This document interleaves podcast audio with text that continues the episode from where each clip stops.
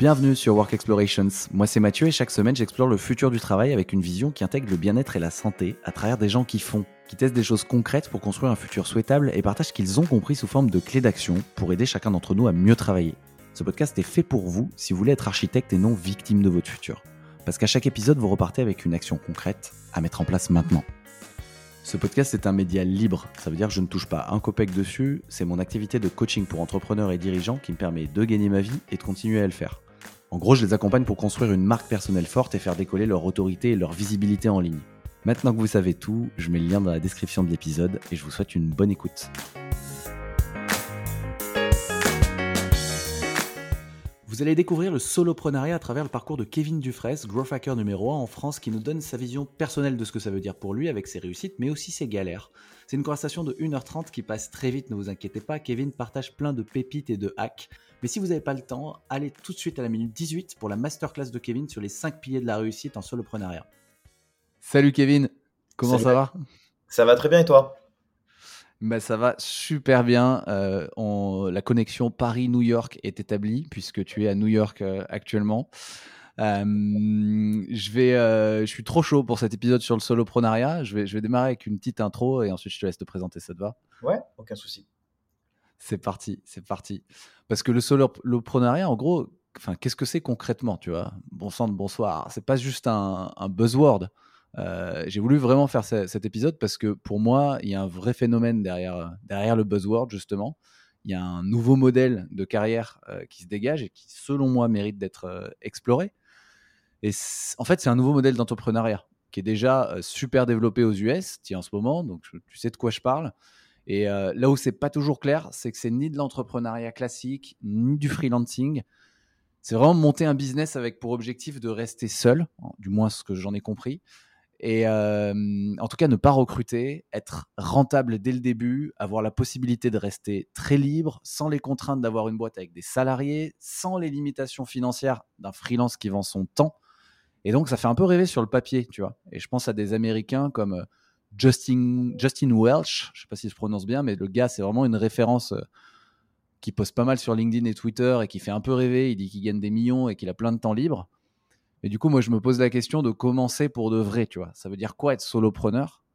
Et c'est là que je trouve euh, ton expérience super intéressante, Kevin, parce que pour moi, tu n'es pas seulement un solopreneur. Euh, après plusieurs années sur ce modèle, tu es rentré dans un club assez fermé, euh, que sont les solopreneurs diversifiés, avec plusieurs activités rentables en parallèle. Donc, toi, tu es formateur, tu fais du coaching en growth hacking, tu fais aussi d'autres choses, on va en parler. Et le tout de manière assez inspirante parce que tu crées et tu partages beaucoup de contenu. Et ça aussi, c'est un pan que je trouve très intéressant. En fait, tu es toujours en train de tester. Et donc, ceux qui te suivent comme moi depuis pas mal de temps peuvent apprendre avec toi. Et aujourd'hui, on est dans une économie des créateurs. Tu vois, on est à l'ère du média. Et s'auto-produire en permanence, c'est quasiment une nécessité pour réussir. Ça aussi, je trouve que c'est super intéressant. Et donc, l'idée, si tu es d'accord, ce serait de faire un petit checkpoint sur ton parcours. et à travers tes aventures, se faire une idée ultra concrète de ce qu'est le soloprenariat au-delà des chiffres et des paillettes, pour de vrai, sans bullshit. T'es OK pour ça? Avec plaisir. Très belle introduction, en tout cas, au sujet du soloprenariat. Euh, c'est vrai que c'est, il y a beaucoup de choses euh, déjà que tu as dit dans, l'introduction euh, sur lesquelles je vais, revenir, mais sont, qui sont hyper intéressantes dans ces nouveaux modèles. Je pense notamment, tu as cité Justine Welch, hein, qui a annoncé son salaire il n'y a pas très longtemps et qui fait du chiffre d'affaires autour de 160 000 euros par mois. Euh, donc, ce qui est juste euh, assez colossal pour euh, une seule personne. Quand on voit que des boîtes même, tu vois, qui, qui, existent depuis plusieurs années, n'arrivent pas à faire ce chiffre d'affaires-là. et donc, c'est vrai que tu vois des salaires assez hallucinants qui, sur, sur, sur, ce genre de modèle-là, avec des, des, des, gens qui ont l'air de s'éclater. Comme moi, tu vois, je suis à New York, je voyage beaucoup. Euh, et qui sont euh, hyper, euh, hyper, hyper libres, hyper. Mais bon, d'ailleurs, je vais essayer de te dire aussi qu'il y a pas. Ça a l'air d'être magnifique, comme tu l'as dit sur papier, mais il n'y a pas tout qui est tout qui est bien, et c'est surtout qu'il n'y a pas tout le monde qui ouais. réussit. Euh, faut pas se faire de, fausses idées non plus. C'est pas un modèle qui est non plus très facile. je pense, hein, moi je pense que en tout cas, si tu es bien accompagné, tu peux le faire. Parce que le problème, c'est que tu n'as juste pas beaucoup de temps en fait pour y arriver. Ouais. et la métrique qui compte le plus dans le solopreneur, bah, c'est le temps. Et, et l'investissement que tu vas, tu vas en faire. moi, pour rapidement me présenter, si tu veux, j'ai commencé à rentrer dans, dans l'entrepreneuriat assez jeune. j'ai commencé à monter ma première boîte à 19 ans. c'était une boîte un peu con, mais c'était à l'époque le jailbreak d'iPhone, tu vois.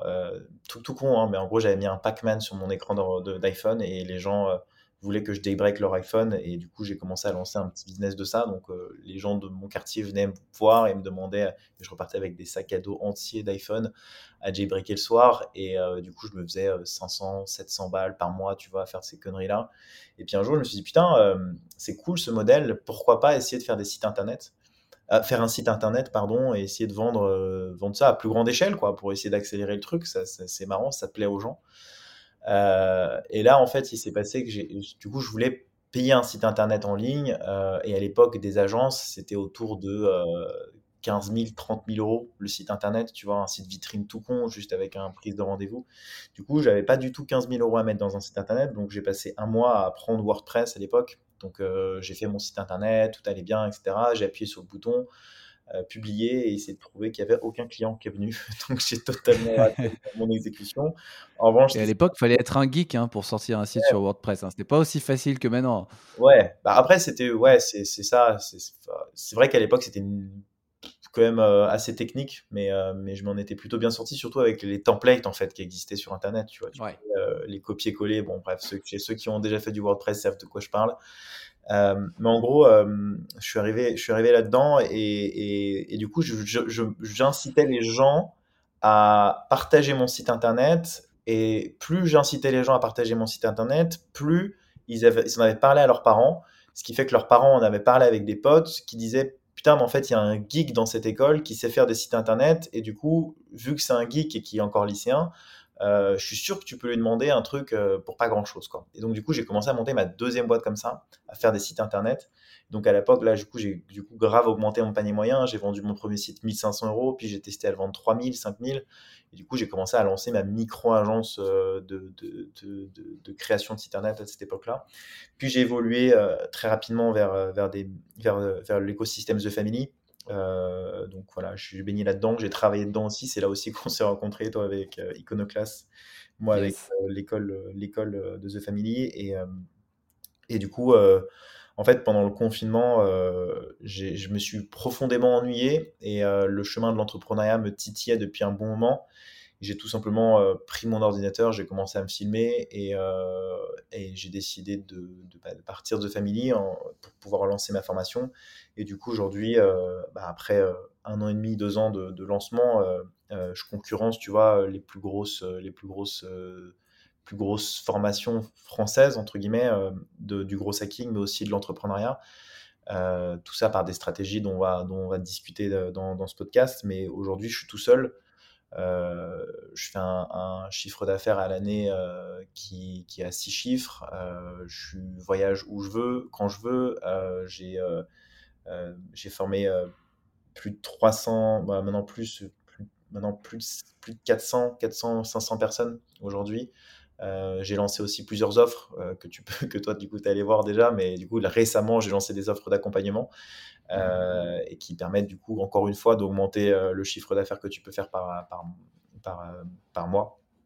Euh, et, voilà, donc en fait, tu jamais autant gagner autant d'argent. Et, je pense que d'ailleurs, ce, que, ce, qui est, ce qui est assez intéressant, c'est que, en fait, je pense qu'il y a des étapes quand tu commences à gagner de l'argent. Dans un premier temps, tu apprends à en gagner.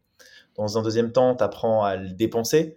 Et dans un troisième temps, tu apprends à l'investir. Tu vois, euh, c'est un peu les, trois étapes parce que maintenant on dit ouais, euh, tu gagnes 10, 15 000, 20 000 euros par mois, même parfois. Ouais, mais en fait, moi, mon style de vie, il n'a pas relativement changé. Le style de vie, là, est en train de changer quand je suis arrivé à New York parce que c'est extrêmement cher. Mais en revanche, en vrai, ça m'a pas changé grand-chose, tu vois. Enfin, moi, pour moi, l'argent, euh, c'est pour ça que je, je, communique un peu sur mon salaire, mais pas trop non plus. Euh, c'est pas non plus, c'est pas, ça n'a pas été une fin en soi.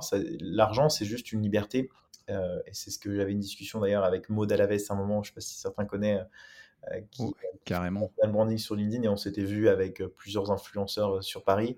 Et elle m'avait dit un truc qui était très juste. Elle m'avait dit en fait l'argent ça achète ta flemme et ton confort. Tu vois donc oui, tu as la flemme de, de, de, cuisiner, tu commandes un Deliveroo, tu as la flemme, euh, je sais pas, t'as as mal au dos quand tu prends l'avion, bah, tu prends une première classe euh, ou tu prends même un jet, pourquoi pas si tu veux te faire kiffer. Mais euh, globalement, ça sert, à, ça sert à ça. voilà, rapidement pour, pour l'introduction à comment j'en suis arrivé là. Et Merci Kevin. Bah, c'est déjà, c'est déjà top. Il y a plein de choses. il y a énormément de choses. Il y, a, déjà plusieurs choses sur lesquelles je voudrais revenir. déjà, c'était intéressant. Apprendre à en gagner, apprendre à le dépenser, apprendre à l'investir. Toi, tu es dans quelle phase là? Tu es dans la phase bah, tu es aux US, donc tu as dû apprendre à dépenser ton argent, là, j'imagine. J'apprends clairement à le dépenser ici. Euh, mais, mais, tu vois aussi, pareil, euh, je pense que en voyageant, euh, tu te rends compte qu'en fait, le salaire moyen d'un Français qui est autour de 3 000, 5 000, donc tu es riche à 3 000, 5 000 euros en France, 3 000, 5 000 euros à New York ou aux États-Unis, tu es pauvre.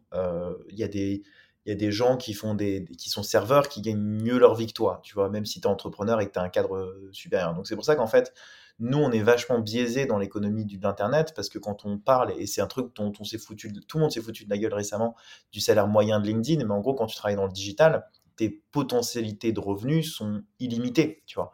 Le marché américain, il est juste monstrueux, quoi. Il y a des millions de personnes, donc c'est normal qu'ils gagnent plus d'argent que nous.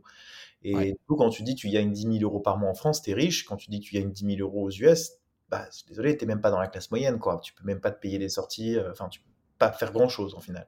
Parce que tu as 6 000 euros qui partent dans ton loyer, tu as 4 000 euros pour vivre. Euh, un plein de courses euh, pour une semaine à New York, c'est minimum 500 euros. Bah, fais le calcul, il te reste même pas 1000 euros pour faire des, des, des, des, activités. quoi. J'ai quand même payé une bouteille d'eau à 9, 9 dollars.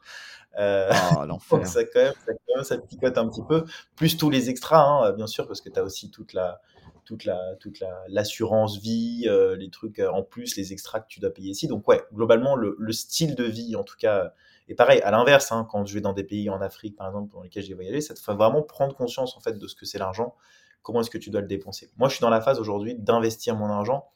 Euh, pourquoi? Parce qu'en fait, euh, un peu, euh, bah, c'est un lien au soloprenariat. Je vais un peu spoiler, hein, mais en gros, dans le, solo, dans le soloprenariat, tu as une dimension qui est, qui est, qui est l'asset. Donc en anglais, c'est les ressources. En fait, une ressource, elle n'est pas qu'uniquement financière, elle est aussi communautaire. C'est-à-dire qu'en fait, moi, demain, comme tu as dit, j'ai plusieurs business, mais plus j'ai de personnes qui me suivent, plus je peux monétiser ces personnes qui me suivent, tu vois. Euh, et il y a plusieurs étapes dont on va pouvoir euh, discuter pour atteindre le palier de 10 000, 30 000, 50 000 et 100 000 euros hein, par, par mois. C'est des, chiffres qui sont pas du tout, euh, pas du tout, qui font pas du tout flipper. En tout cas, moi, qui me font plus du tout flipper à atteindre, puisque je connais un peu les, les process pour les atteindre. mais en revanche, effectivement, en, en, ayant travaillé sur ces passifs, en gros, et pas les passifs comptables, les passifs rentables, en gros, que tu peux monétiser, tu vois. là, tu travailles vraiment sur de l'actif constamment. Tu vois, si tu fais du conseil, tu vends ton temps, donc en fait, tu vends ton énergie. Euh, et, le but, euh, au final, d'un solopreneur, c'est d'atteindre euh, la retraite avant tout le monde. Tu vois, moi, mon objectif, c'est dans 35 mmh. ans, 40 ans, j'arrête de travailler et que j'ai un, un, roulement ou que je continue à faire d'autres choses, tu vois, mais avec, en y passant le moins de temps possible. Quoi. Mmh. en fait, tu deviens addict un petit peu à cette liberté qui est très bien, hein, en fait, au final, mais et dans laquelle voilà, qui, qui, demande forcément de t'éduquer progressivement à, euh, voilà, tu gagnes de l'argent maintenant, tu l'as dépensé, et comment est-ce que tu fais pour l'investir, pour pouvoir éviter de cramer ton oseille, tu vois, bêtement sur des, sur des, trucs, euh, des trucs cons, quoi, qui te rapportent aucune valeur euh, à un instant T. Donc, je suis plus dans la construction, en fait, de ma, de ma, encore, hein, dans la construction de mon, mon, mon, asset vie, liberté. et c'est la raison pour laquelle, là, aujourd'hui, je suis en train d'investir dans des boîtes. Donc, tu as plusieurs manières hein, d'investir. Quand tu entrepreneur, en plus, ça vaut le coup, euh, surtout quand tu es solopreneur, parce que forcément, tu te fais taxer à la fin de l'année. Tu vois, donc euh, si tu as un modèle, par exemple, moi, mon modèle, c'est de créer des, euh, des holdings. Donc ça, c'est un truc plus financier, mais c'est intéressant de savoir ça. C'est que tu vas investir l'argent que tu gagnes plutôt que de te faire taxer par l'État et de donner l'argent, même si, franchement, après les États-Unis, je suis hyper fier de vivre en France, mais en vrai, plutôt que de le donner à l'État, tu vas l'investir dans des entreprises, dans l'immobilier, dans pour faire grossir ton capital. Quoi. Donc c'est des choses, d'ailleurs, peu de personnes font, puisqu'en fait, nous, en tant que solopreneur, on n'a pas besoin d'investir l'argent qu'on gagne dans notre boîte. On a, vu qu'on est tout seul, en fait, on n'a qu'un seul salaire, mais forcément, euh, va cramer 50 000 euros par mois. Ça, c'est, à part de prendre des jets tous les jours, c'est chaud, quoi. Donc autant euh, l'investir, euh, l'investir, l'investir quelque part. Et tu vois, j'avais parlé avec des gros entrepreneurs qui font plusieurs millions par an. ils ont jamais fait ça, tu vois. Et ils me disent, nous, la majorité de notre CA est réinvestie dans notre boîte. Et je, je pense que c'est très bien pour grossir. En revanche, le solopreneur n'a pas ce, solopreneur a pas ce problème-là, parce que le seul argent qu'il gagne, c'est pour lui, tu vois. Il n'a pas d'équipe, il n'a pas de stack technique, euh, très peu en tout cas. Il a personne, euh, enfin pas de, il a rien à payer en fait, tu vois. Donc euh, c'est quoi en gros toi tes coûts de, enfin c'est intéressant tout ce sujet autour de l'argent puisque ça, ça, anime pas mal les débats. Juste toi pour savoir ta rentabilité, enfin toi c'est quoi tes coûts? C'est 15% C'est si on prend ta boîte Mes coûts, euh, je dépense 300 euros par mois euh, en outils, à peu près. Euh, l'outil qui me coûte le plus cher, c'est l'outil de campagne d'emailing qui me coûte 200 euros par mois. c'est quoi? C'est Lemlist Active Campaign. d'accord. c'est hyper cher parce que du coup j'ai 10 000 abonnés. Donc du coup ça ah ouais, ok. Ah à, faire cher. Euh, en revanche, ouais, ça coûte vraiment le plus cher. Après, euh, bah, WordPress, mon site, donc c'est gratuit. Euh, hébergement, ça me coûte 12 euros par mois, 12 dollars par mois, par an, pardon. les autres outils en fait qu'on me donne, enfin vu que j'ai une audience, les outils qu'on va me, enfin les outils que j'utilise du GrowSack par exemple, je les ai gratuitement. Tu vois. là, je suis sur la bêta, tu vois, en janvier de l'Emlist. j'ai eu j'ai eu d'autres outils aussi. je, je, aussi, tu vois, je peux aussi faire de, de dire, de l'affiliation. Par exemple, je propose des outils et j'ai aussi un, income sur les outils que, que, je vends. Euh, j'ai des outils comme Casper, tu vois, en affiliation. Donc, euh, pour trouver les numéros de téléphone, tu vois, j'ai un, compte gratuit chez eux. Euh, j'ai une stack technique qui est gratos, qui devrait me coûter au moins 700 euros par mois, mais que j'ai gratuitement grâce à, l'affiliation et les business que je peux leur amener, tu vois. Donc, en vrai, ça, c'est une, plutôt cool quand tu travailles dans, ouais, cool. business de dire euh, ok bon je vais utiliser du Casper pour pouvoir euh, aller faire du lead ou, accélérer mon business euh, sans avoir besoin de dépenser quoi donc c'est Yes.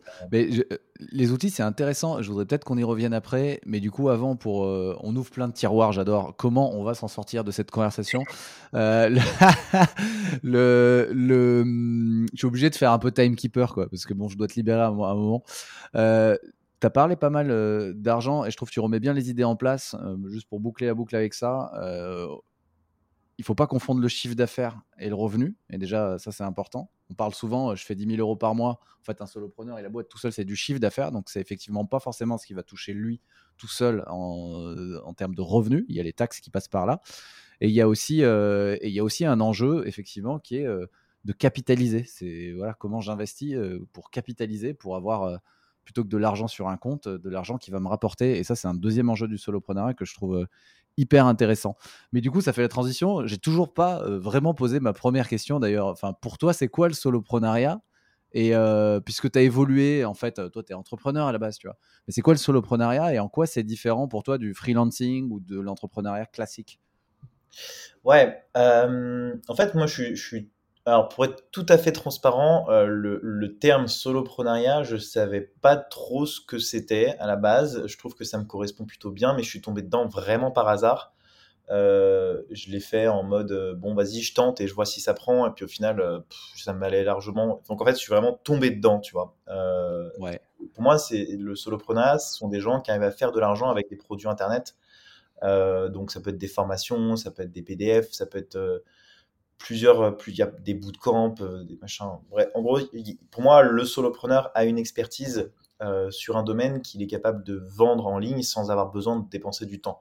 Les solopreneurs sont fondamentalement des personnes, surtout avec un état d'esprit et des caractéristiques qui sont qui sont très communes, qui est l'attachement à la liberté, au temps que tu veux passer dans ta vie, tu vois. Donc en fait, tu te, tu crées des modèles dans ton cerveau qui vont te permettre de dégager le maximum de temps pour ta vie. Euh, tu vois, moi, je travaille que les demi-journées. Par exemple, l'après-midi, je travaille plus. je peux arrêter de travailler quand je veux, etc. Donc globalement, l'idée du mindset solopreneur, c'est d'arriver à ce goal-là, tu vois, vraiment à l'idée de se dire, je travaille plus du tout, mon business tourne tout seul, et c'est ce que d'ailleurs décrit très bien Justin Welch. Euh, tu vois, moi, je suis aux États-Unis. Euh, là, euh, il y a trois jours, je t'en avais parlé, on s'était vu au téléphone.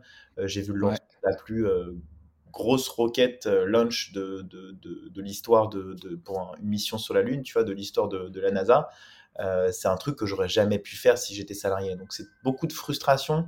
Donc c'est une envie dans un premier temps. Je trouve c'est un état d'esprit déjà le, le soloprenariat de se dire en fait, moi, ce que je veux, c'est de pas me faire chier avec des gens, euh, de bosser avec des gens. Je veux un business qui tourne, euh, je veux de l'argent qui rentre, et du coup, je vais me battre pour ça. Donc, c'est les modèles dans un premier temps. C'est un bon modèle de, croissance dans lequel tu, vends quelque chose contre quelque chose. Deuxième chose, je pense que c'est une expertise. Euh, c'est-à-dire que moi, tu vois, je suis sur le gros.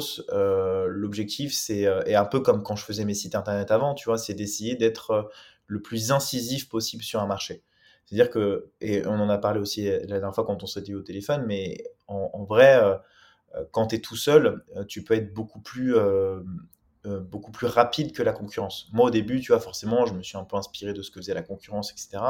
Puis, vu que je suis très proche des clients que j'ai au téléphone, et c'est ce que je te disais, tu me demandais aussi juste avant pourquoi je continue à, faire mes calls commerciaux, parce qu'en fait, c'est ma première source d'inspiration. C'est ceux que j'ai au mmh. téléphone qui me permettent de créer mes offres, avec lesquels je peux vendre, avec lesquels je peux les convaincre, euh, qui me donnent des idées de contenu. Euh, donc en fait, il y, a beaucoup moins d'intermédiaires entre, euh, entre mon marché et ce que je fais moi, tu vois. Donc ça, c'est juste ouf. Et ça me permet d'avoir du coup des, idées, des idées, des idées, des idées toujours plus. Donc en gros, voilà, modèle sur, sur le côté, sur le côté produit expertise. Euh, c'est de se dire comment est-ce que tu vas faire en sorte d'avoir une offre qui va être identifiable sur un marché concurrentiel, mais qui, en fait, quand le client arrive, vu qu'encore une fois, c'est un boulot de flemmard, l'objectif, c'est que si le personne est au téléphone, tu n'as pas besoin de faire de relance, tu vois. C'est-à-dire que ton offre doit être absolument parfaite et qu'en fait, c'est un, no-brainer de se dire, OK, je prends cette formation plutôt qu'une autre parce que j'ai de l'accompagnement, j'ai du suivi, j'ai du truc, du... ça peut être n'importe quoi. Hein du X, du mmh. Y, du Z, des garanties, bref, plein de choses qui vont faire. Et ça, c'est un, mec, le fondateur d'acquisition.com, euh, qui est aussi un solopreneur qui est millionnaire aux États-Unis. Devenir millionnaire aux États-Unis quand tu as ce mindset, c'est pas si difficile que ça.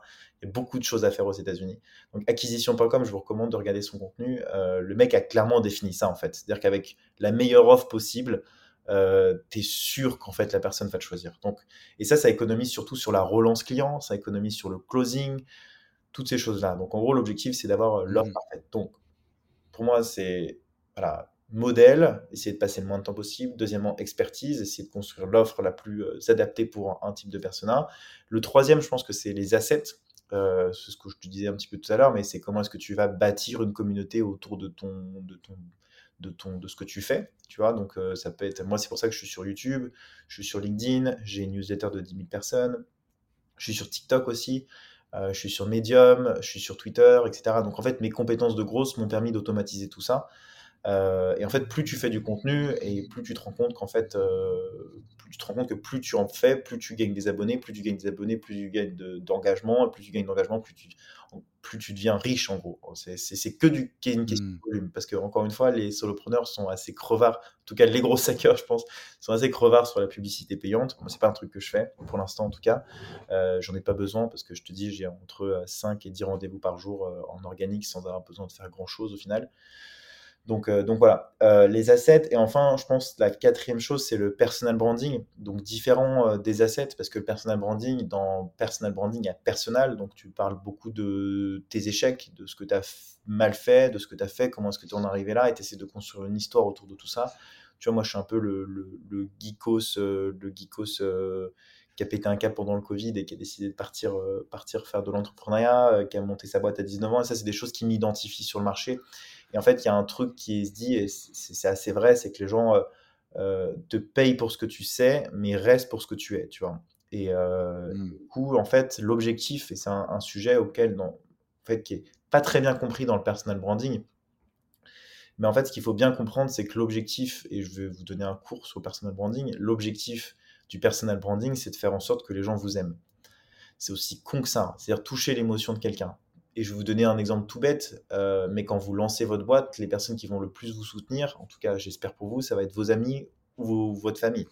En fait, vos amis ou vos familles vous soutiennent parce qu'ils vous aiment et parce que quand vous aimez quelqu'un, vous avez envie de sa réussite. Et ça peut passer par très peu de choses, hein, euh, finalement. Euh, ça peut être des likes sur un, sur un post, ça peut être des commentaires même sur un post, ça peut être un repartage d'une story, ça peut être n'importe quoi. Les gens partagent parce qu'ils vous aiment et parce qu'ils ont envie que vous réussissiez. Et, c'est l'objectif du personal branding à travers ça, c'est d'amplifier en fait tous les assets que tu vas créer à travers une histoire et un storytelling autour de ce que tu, de ce que tu, comment est-ce que tu en es arrivé là, quoi. Parce que ça peut aussi inspirer les gens. Et je, voudrais qu'on revienne ensuite sur ton personal branding. Pardon, je t'ai coupé, il y avait un cinquième point. C'est le contenu. voilà, c'est juste créer le maximum de contenu. Ah ouais, ok. Et ça, et ça, tu le différencies aussi des, ouais, les, tu le différencies des C'est la communauté, c'est les gens qui te suivent. Tu ouais, ok. Ouais, ok. Ok, ok. intéressant. Ouais, bah donc modèle, expertise, communauté, personal branding, euh, contenu. Euh, bah, c'est hyper complet. Là, on a déjà à faire une, une masterclass. Alors, dans chacun, à l'intérieur de chacun de ces points-là, j'aimerais bien te poser plein de questions. Donc, bien sûr, c'est c'est le c'est le défi qui m'attend. mais euh, j'ai bien aimé euh, j'ai bien aimé ta phrase. les gens te payent pour ce que tu fais, mais restent pour qui tu es. on est un peu dans l'ère du who, tu vois. Euh, il y avait beaucoup euh, l'air du why. Euh, people buy, don't buy what you do, but why you do it. C'était un peu Simon Sinek. Et là, j'ai l'impression qu'il y, y a, un truc très fort en ce moment, justement, pas que avec le soloprenariat, autour du personal branding où les gens n'achètent pas ce que tu fais mais qui tu es, tu vois, et c'est c'est intéressant le parallèle. Mais mais au tout, enfin avant, je voulais revenir quand même sur un truc intéressant, c'est en fait, quels sont tes objectifs euh, derrière le choix de rester tout seul? Parce que tu l'as dit tout à l'heure, tu as dit, euh, c'est. Euh, enfin, c'est. C'est quand même un choix de rester tout seul. Et derrière, il peut y avoir plusieurs objectifs. L'argent en étant peut-être un, mais c'est pas forcément une fin en soi. Du coup, voilà, je voulais savoir un peu, toi, qu'est-ce qui drivait ta volonté pour le moment de rester seul? Est-ce qu'il y avait, tu te poses peut-être des questions d'ailleurs de, de, changer ça? Et voilà, quels sont tes objectifs, quoi, pro et perso? Et peut-être qu'ils ont changé aussi d'ailleurs. C'est une très bonne question. et en fait, pour être transparent avec toi, je pense être fondamentalement un mauvais manager. je suis pas bon à travailler avec les gens. Et je pense que ceci, c'est l'une des raisons pour lesquelles j'ai quitté le salariat. C'est que, en fait, je fais des choses que les gens ne comprennent pas. Je, je, déteste les gens qui sont pas curieux.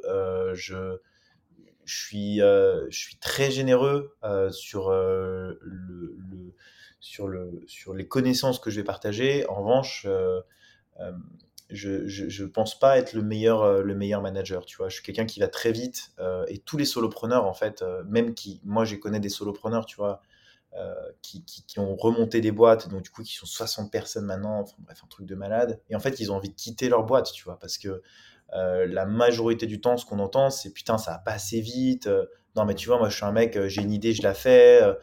Et ouais, en fait, c'est juste cette frustration-là, en fait, de se dire que c'est lent, quoi. Tu vois, as, ça, tu dois demander à Michel d'envoyer un message à, Jacques pour faire un. En fait, je pense qu'on a tout simplement pas le cerveau, nous, les solopreneurs, à, bosser comme ça. Et, moi, en fait, pour être transparent, j'ai déjà essayé de m'associer avec des gens.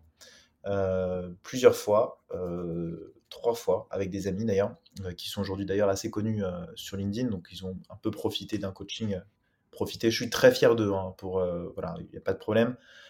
sauf que moi j'y ai passé du temps et du coup bah, j'ai pas eu un retour sur investissement si, important que ça, à part le fait de me dire ok bon en fait mes techniques fonctionnent puisque ça a fonctionné sur, ces personnes là euh, et, je pense que les, les, principales raisons pour lesquelles ces associations n'ont pas fonctionné, euh, c'est parce que euh, parce que j'ai pas de l'empathie suffisante, tu vois, pour pouvoir comprendre véritablement ce que sont les enjeux de chacun. Euh, pour moi, en fait, tu montes une boîte, tu gagnes de l'argent, tu gagnes ta liberté et basta, tu vois. T'as pas T'as plein de biais. Le leadership, tu vois, Simon Sinek, quand il parle du leadership, c'est hyper intéressant.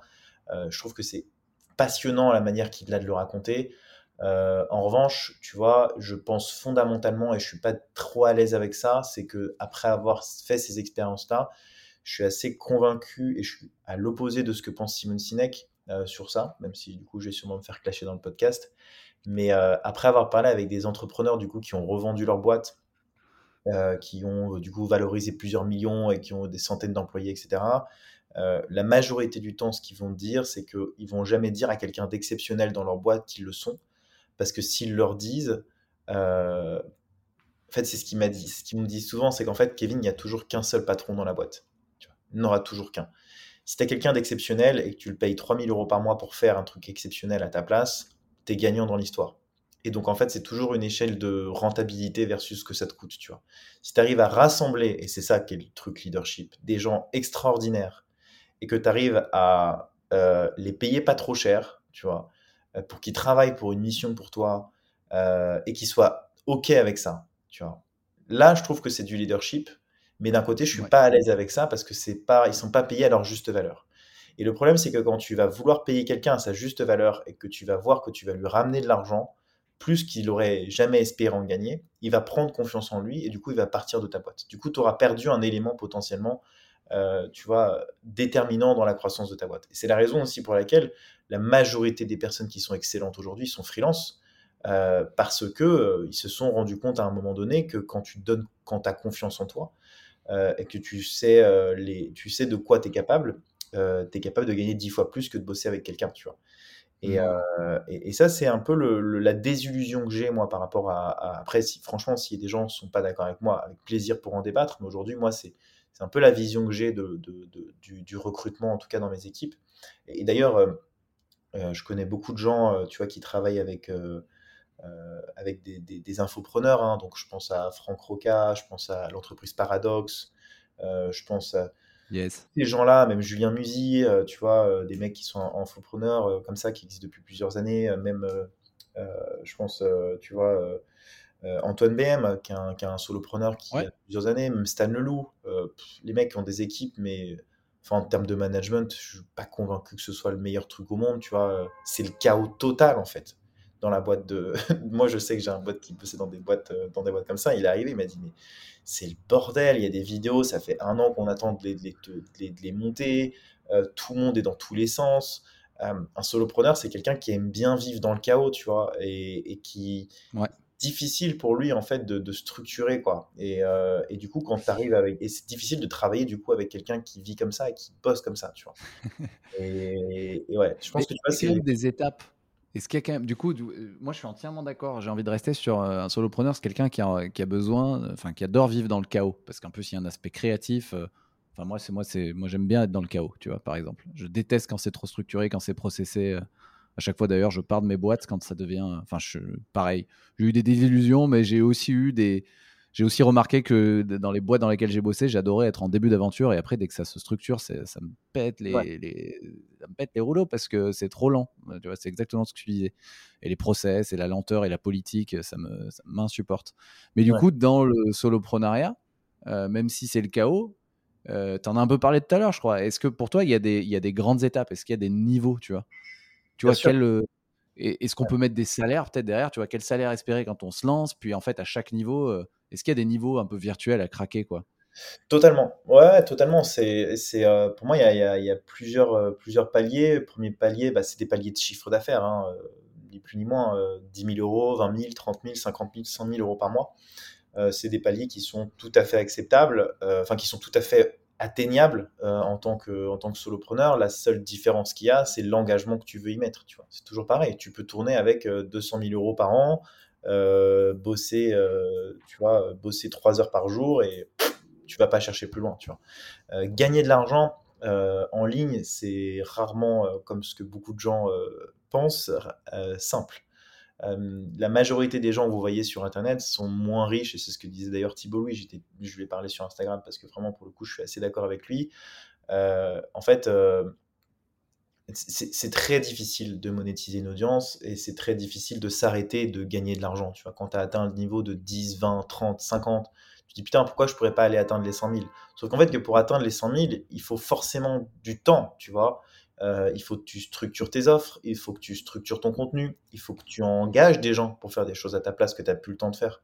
Tu vois, tu me demandais de, mes calls, etc. Bah ouais, là aujourd'hui, l'heure où je te parle aujourd'hui, j'ai un pipe de 80 000 euros sur mon CRM, tu vois, de la semaine dernière. 80 000 euros. Donc, je ne suis pas sales, je fais jamais de relance. Là, ce mois-ci, euh, cette semaine, je vais en avoir peut-être 20 000. C'est-à-dire qu'en deux semaines, j'ai un pipe commercial et je suis pas à 100%. Comme je te dis, je travaille que les demi-journées. J'ai un pipe commercial à 100 000 euros, juste là en deux semaines, tu vois. Euh, je suis pas encore la semaine d'après, donc c'est-à-dire que potentiellement sur le mois, je peux atteindre des pipes à 300, 400 000 euros. Si tu arrives ne serait-ce qu'en closer, euh, euh, ouais, allez, 30%, tu vois, 30%, tu arrives à faire des pipes à 100 000 euros par mois et ouais, fine, ok, mais après, derrière, moi, comment est-ce que je gère ça, tu vois? Parce que mes offres, elles sont, à partir du moment où tu veux dépasser des paliers, tu as deux stratégies. La première stratégie, c'est augmenter ton audience. Plus tu as de gens qui te suivent, plus il y a de gens potentiels qui vont acheter tes formations. Hmm. Donc, ton produit Internet, en fait, en France, il faut que tu augmentes le maximum. Pour augmenter le maximum ton audience, tu n'as pas 36 000 solutions. Euh, c'est soit tu fais de la publicité, soit tu fais du contenu. Le contenu, c'est long, c'est fastidieux. En revanche, à la fin, au fin du compte, c'est de l'evergreen, donc ça tourne tous les mois, tu vois.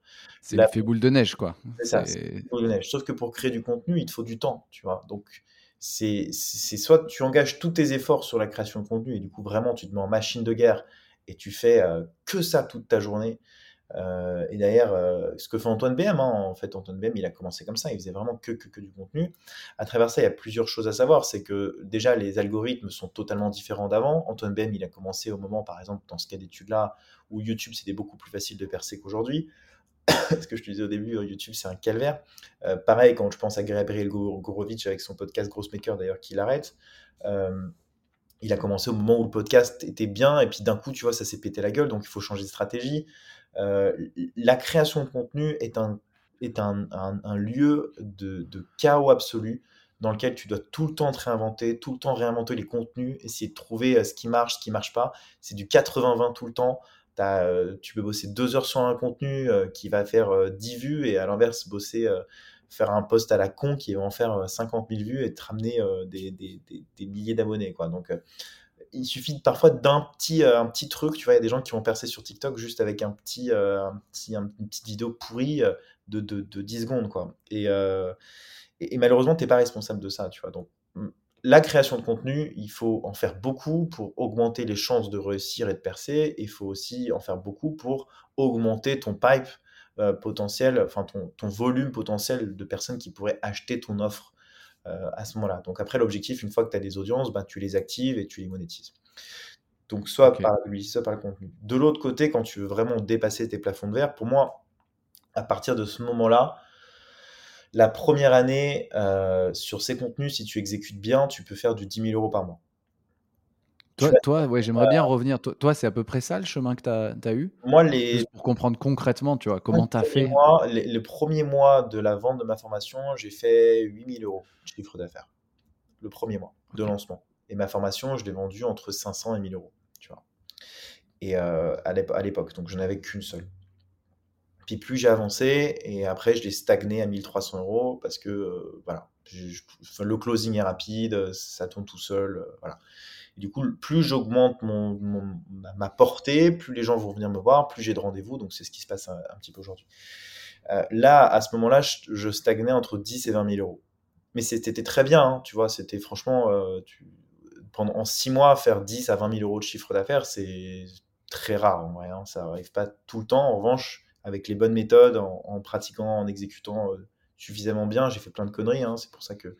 Et en fait, ce qui s'est passé, c'est que je me suis, j'ai rencontré euh, du coup plusieurs personnes, euh, des coachs. Je me suis intéressé un peu au domaine de l'infoprenariat, où tu as des montants astronomiques euh, dans ce milieu-là. Moi, je viens de l'écosystème startup, hein, donc, mais quand il pense, Oussama, c'est un de The Family, c'est un produit YouTube. Il le dit lui-même, tu vois, mais c'est le premier infopreneur français pour moi, tu vois. C'est un infopreneur en fait. Il gagnait son argent avec YouTube, quoi. Et il en gagne ouais, c'est clair. Euh, Stan Leloup, quand même, aussi, euh, était très fort. C'est un moment qu'il est là. Totalement, Stan Leloup, bien sûr. Bah ouais, c'est des produits YouTube, quoi. Euh, et, et, du coup, en fait, pour dépasser ces plafonds de verre, si tu veux vraiment te dire, OK, bon, let's go, j'ai la flemme d'attendre de gagner 50 000 euros par mois, je vais lancer des offres de conseil, quoi. Tu vois, tu te dis, bon, bah, je vends mon temps, vu que les gens m'aiment bien, je vais, je vais, essayer de voir si ça, si ça marche. Et j'avais rencontré des gens qui vendaient du conseil, et c'est fondamentalement là où euh, tu te fais le plus d'argent, en fait. parce que tu peux travailler avec, tu vois, tu t'es payé à l'heure, parfois c'est indécent. moi, j'ai entendu des gens qui étaient quand même payés, qui, avaient, qui, avaient, fait des contrats à 150 000 euros le mois seulement pour faire des landing pages, tu vois. Enfin, c'est complètement ahurissant. Et donc, donc ouais, tu, tu peux, tu peux facturer extrêmement cher ton temps. Mais du coup, vu que ton temps est extrêmement précieux en tant que solopreneur, bah, tu, tu, le sacrifies pour des gens. Euh, c'est un autre euh, penchant de, de, la, de la. C'est intéressant comme façon de voir les choses parce que du coup, ça te donne vraiment euh, l'idée de dire en fait, c'est soit tu vends, soit tu loues. Tu vois et l'idée de dire qu'en fait, un modèle de boîte, de croissance, un pricing peut faire x10 s'il il est, bien, il est bien processé et s'il est bien pensé. Tu vois. Mmh euh, si tu regardes, le, encore une fois, acquisition.com, c'est ça, c'est le mec te garantit du succès. Tu vois. Moi, c'est ce que j'avais fait avec un client. Au bout de, au bout de six mois, si tu n'as pas respecté X, Y raison, tu es garanti, tu es remboursé. Donc, tu n'as rien à perdre. Moi, je suis financé par l'État aussi, tu vois, donc j'ai un modèle de ouf où les mecs, en fait, dépensent 0 euros pour apprendre les trucs que je sais, quoi. Donc, Parce que euh, c'est CPF, c'est ça C'est pour ça que tu dis ça Ouais, c'est ça. Euh, en revanche, euh, il faut bien avoir en tête que même si ça paraît beau pour être vrai, le marché euh, de la formation en France est extrêmement concurrentiel, contrairement à et, petit aussi parce que enfin les gens font beaucoup d'études en France, donc ils n'ont pas forcément aspiration à se former avec d'autres d'autres choses en ligne. Ils pensent qu'ils savent tout, contrairement aux États-Unis où tu vois l'achat de formation en ligne, l'achat de petits PDF, PowerPoint que tu vas acheter 30, 50 balles ou voire 100 ou 1000 balles, ça pose pas, pas vraiment de problème parce que c'est 1000 euros pour eux, c'est rien, tu vois. Mmh. le marché surtout est beaucoup plus gros, quoi. Il y a beaucoup plus de gens, donc forcément, tu peux beaucoup plus, euh, beaucoup plus toucher de personnes. Donc, euh, donc voilà, en fait, c'est pour ça que le soloprenariat aux États-Unis est extrêmement intéressant. Euh, et, et, si on peut revenir sur la, sur la France, toi et toi, ta trajectoire, donc en gros, toi, tu as commencé par de la vente de formation. Donc en fait, tu investissais tout ton temps dans produire du contenu, pour, euh, pour te faire connaître et j'imagine closer des gens. Et là, ce que tu racontes, c'est que pour débloquer, tu, stagnais un peu à 10, 20 000 euros de chiffre d'affaires par mois, ce qui est déjà énorme. Bravo au passage. Euh, et là, pour débloquer, pour passer au palier euh, supérieur, maintenant, tu as ajouté des, offres, très bien packagées d'ailleurs sur ton site, où tu vends ton temps. C'est ça, tu vends des accompagnements et donc tu fais en parallèle vente de formation et là, tu vends ton temps. Mais du coup, ça, c'est pas vraiment scalable par contre. Exactement. la scalabilité, elle vient du fait de monter ton prix, du coup, ou de parce que tu peux pas vendre 12 euh, accompagnements, quoi. Tu, vends, les deux parce que du coup, euh, euh, moi, j'ai gagné le marché du gros par le, produit, ni plus ni moins. La, formation que je propose, elle est juste plus intéressante, elle est plus technique, elle est plus poussée que ce que les gens aujourd'hui sur le marché font. Tu vois, donc c'est pour ça que ça m'a économisé du temps sur le closing, etc. Et en termes de, de scalabilité, quand tu es payé 1000 euros de l'heure, on peut dire que c'est scalable sur certaines, euh, certaines offres de, coaching, tu vois. Euh, ça reste quand même intéressant. Donc, euh, tu, tu, en fait, c'est, si tu, pour moi, tu dois toujours réfléchir à combien tu coûtes et combien est-ce que tu peux, tu vois, combien est-ce que tu es prêt à vendre ton temps, tu vois. Euh, tu vois, Thibault Louis, il a vendu son temps récemment à 300 euros, je crois. Oussama, il le vend 450. Euh, euh, j'ai des ghostwriters qui vendent les postes à 500 balles. c'est vraiment, c'est toute une question de temps et, de, ce que tu as besoin pour vivre, tu vois. Ça, c'est vraiment les deux étapes pour moi. Parce mmh que ce qui se passe aussi, c'est que quand tu fais des formations, un produit d'appel, tu as forcément des gens qui vont avoir besoin de conseils et d'accompagnement derrière, tu vois. Il euh, y a des gens qui sont faits pour euh, apprendre seuls et ça devient des machines de guerre, tu vois. D'autres personnes qui ont besoin d'approfondir sur certains sujets parce qu'ils n'ont pas la maturité entrepreneuriale, euh, le bon état d'esprit. Ils ont besoin aussi parfois d'être coachés, tu vois, psychologiquement. Donc voilà, ça c'est les deux paliers en tout cas pour atteindre au moins les 50 000, pour moi en tout cas. après, ce qui se passe pour aller encore plus loin, qui... donc là du coup déjà avec ça, euh, tu, bosses une demi-journée par semaine et tu peux te faire 40, 50 000 euros par an. Par mois, pardon. Euh, si tu arrives à bien construire tes, offres, packager tes trucs et tout. Après, si tu veux encore dépasser le plafond supérieur, ce qui va se passer, c'est qu'il faut que tu, et ça c'est l'une des, choses que je dis aujourd'hui et qu'il faut, pour ceux qui veulent devenir solopreneur, qu'il faut absolument avoir en tête, c'est qu'en fait, les abonnés, on n'en a rien à foutre. Les vues, on en a rien à foutre. Ce qui compte le plus, c'est les emails. c'est les données que vous allez avoir pour pouvoir vraiment faire des, des, des, actions précises sur votre audience. Moi, ce qui se passe, c'est que du coup, j'ai fait beaucoup de contenu et tous les contenus, euh, même si les gens se sont beaucoup foutus de ma gueule parce qu'ils me disaient ouais Kevin t'es le hack euh, machin t'es un hack. Tu sais je faisais un hack par jour un jour. Je montrais et tout. Donc les gens me disaient oui mais toi t'es le monsieur hack. Je fais ouais je suis le monsieur hack mais en fait à cette heure-ci c'est le contenu qui attire le plus de gens et qui intéresse le plus de gens tu vois.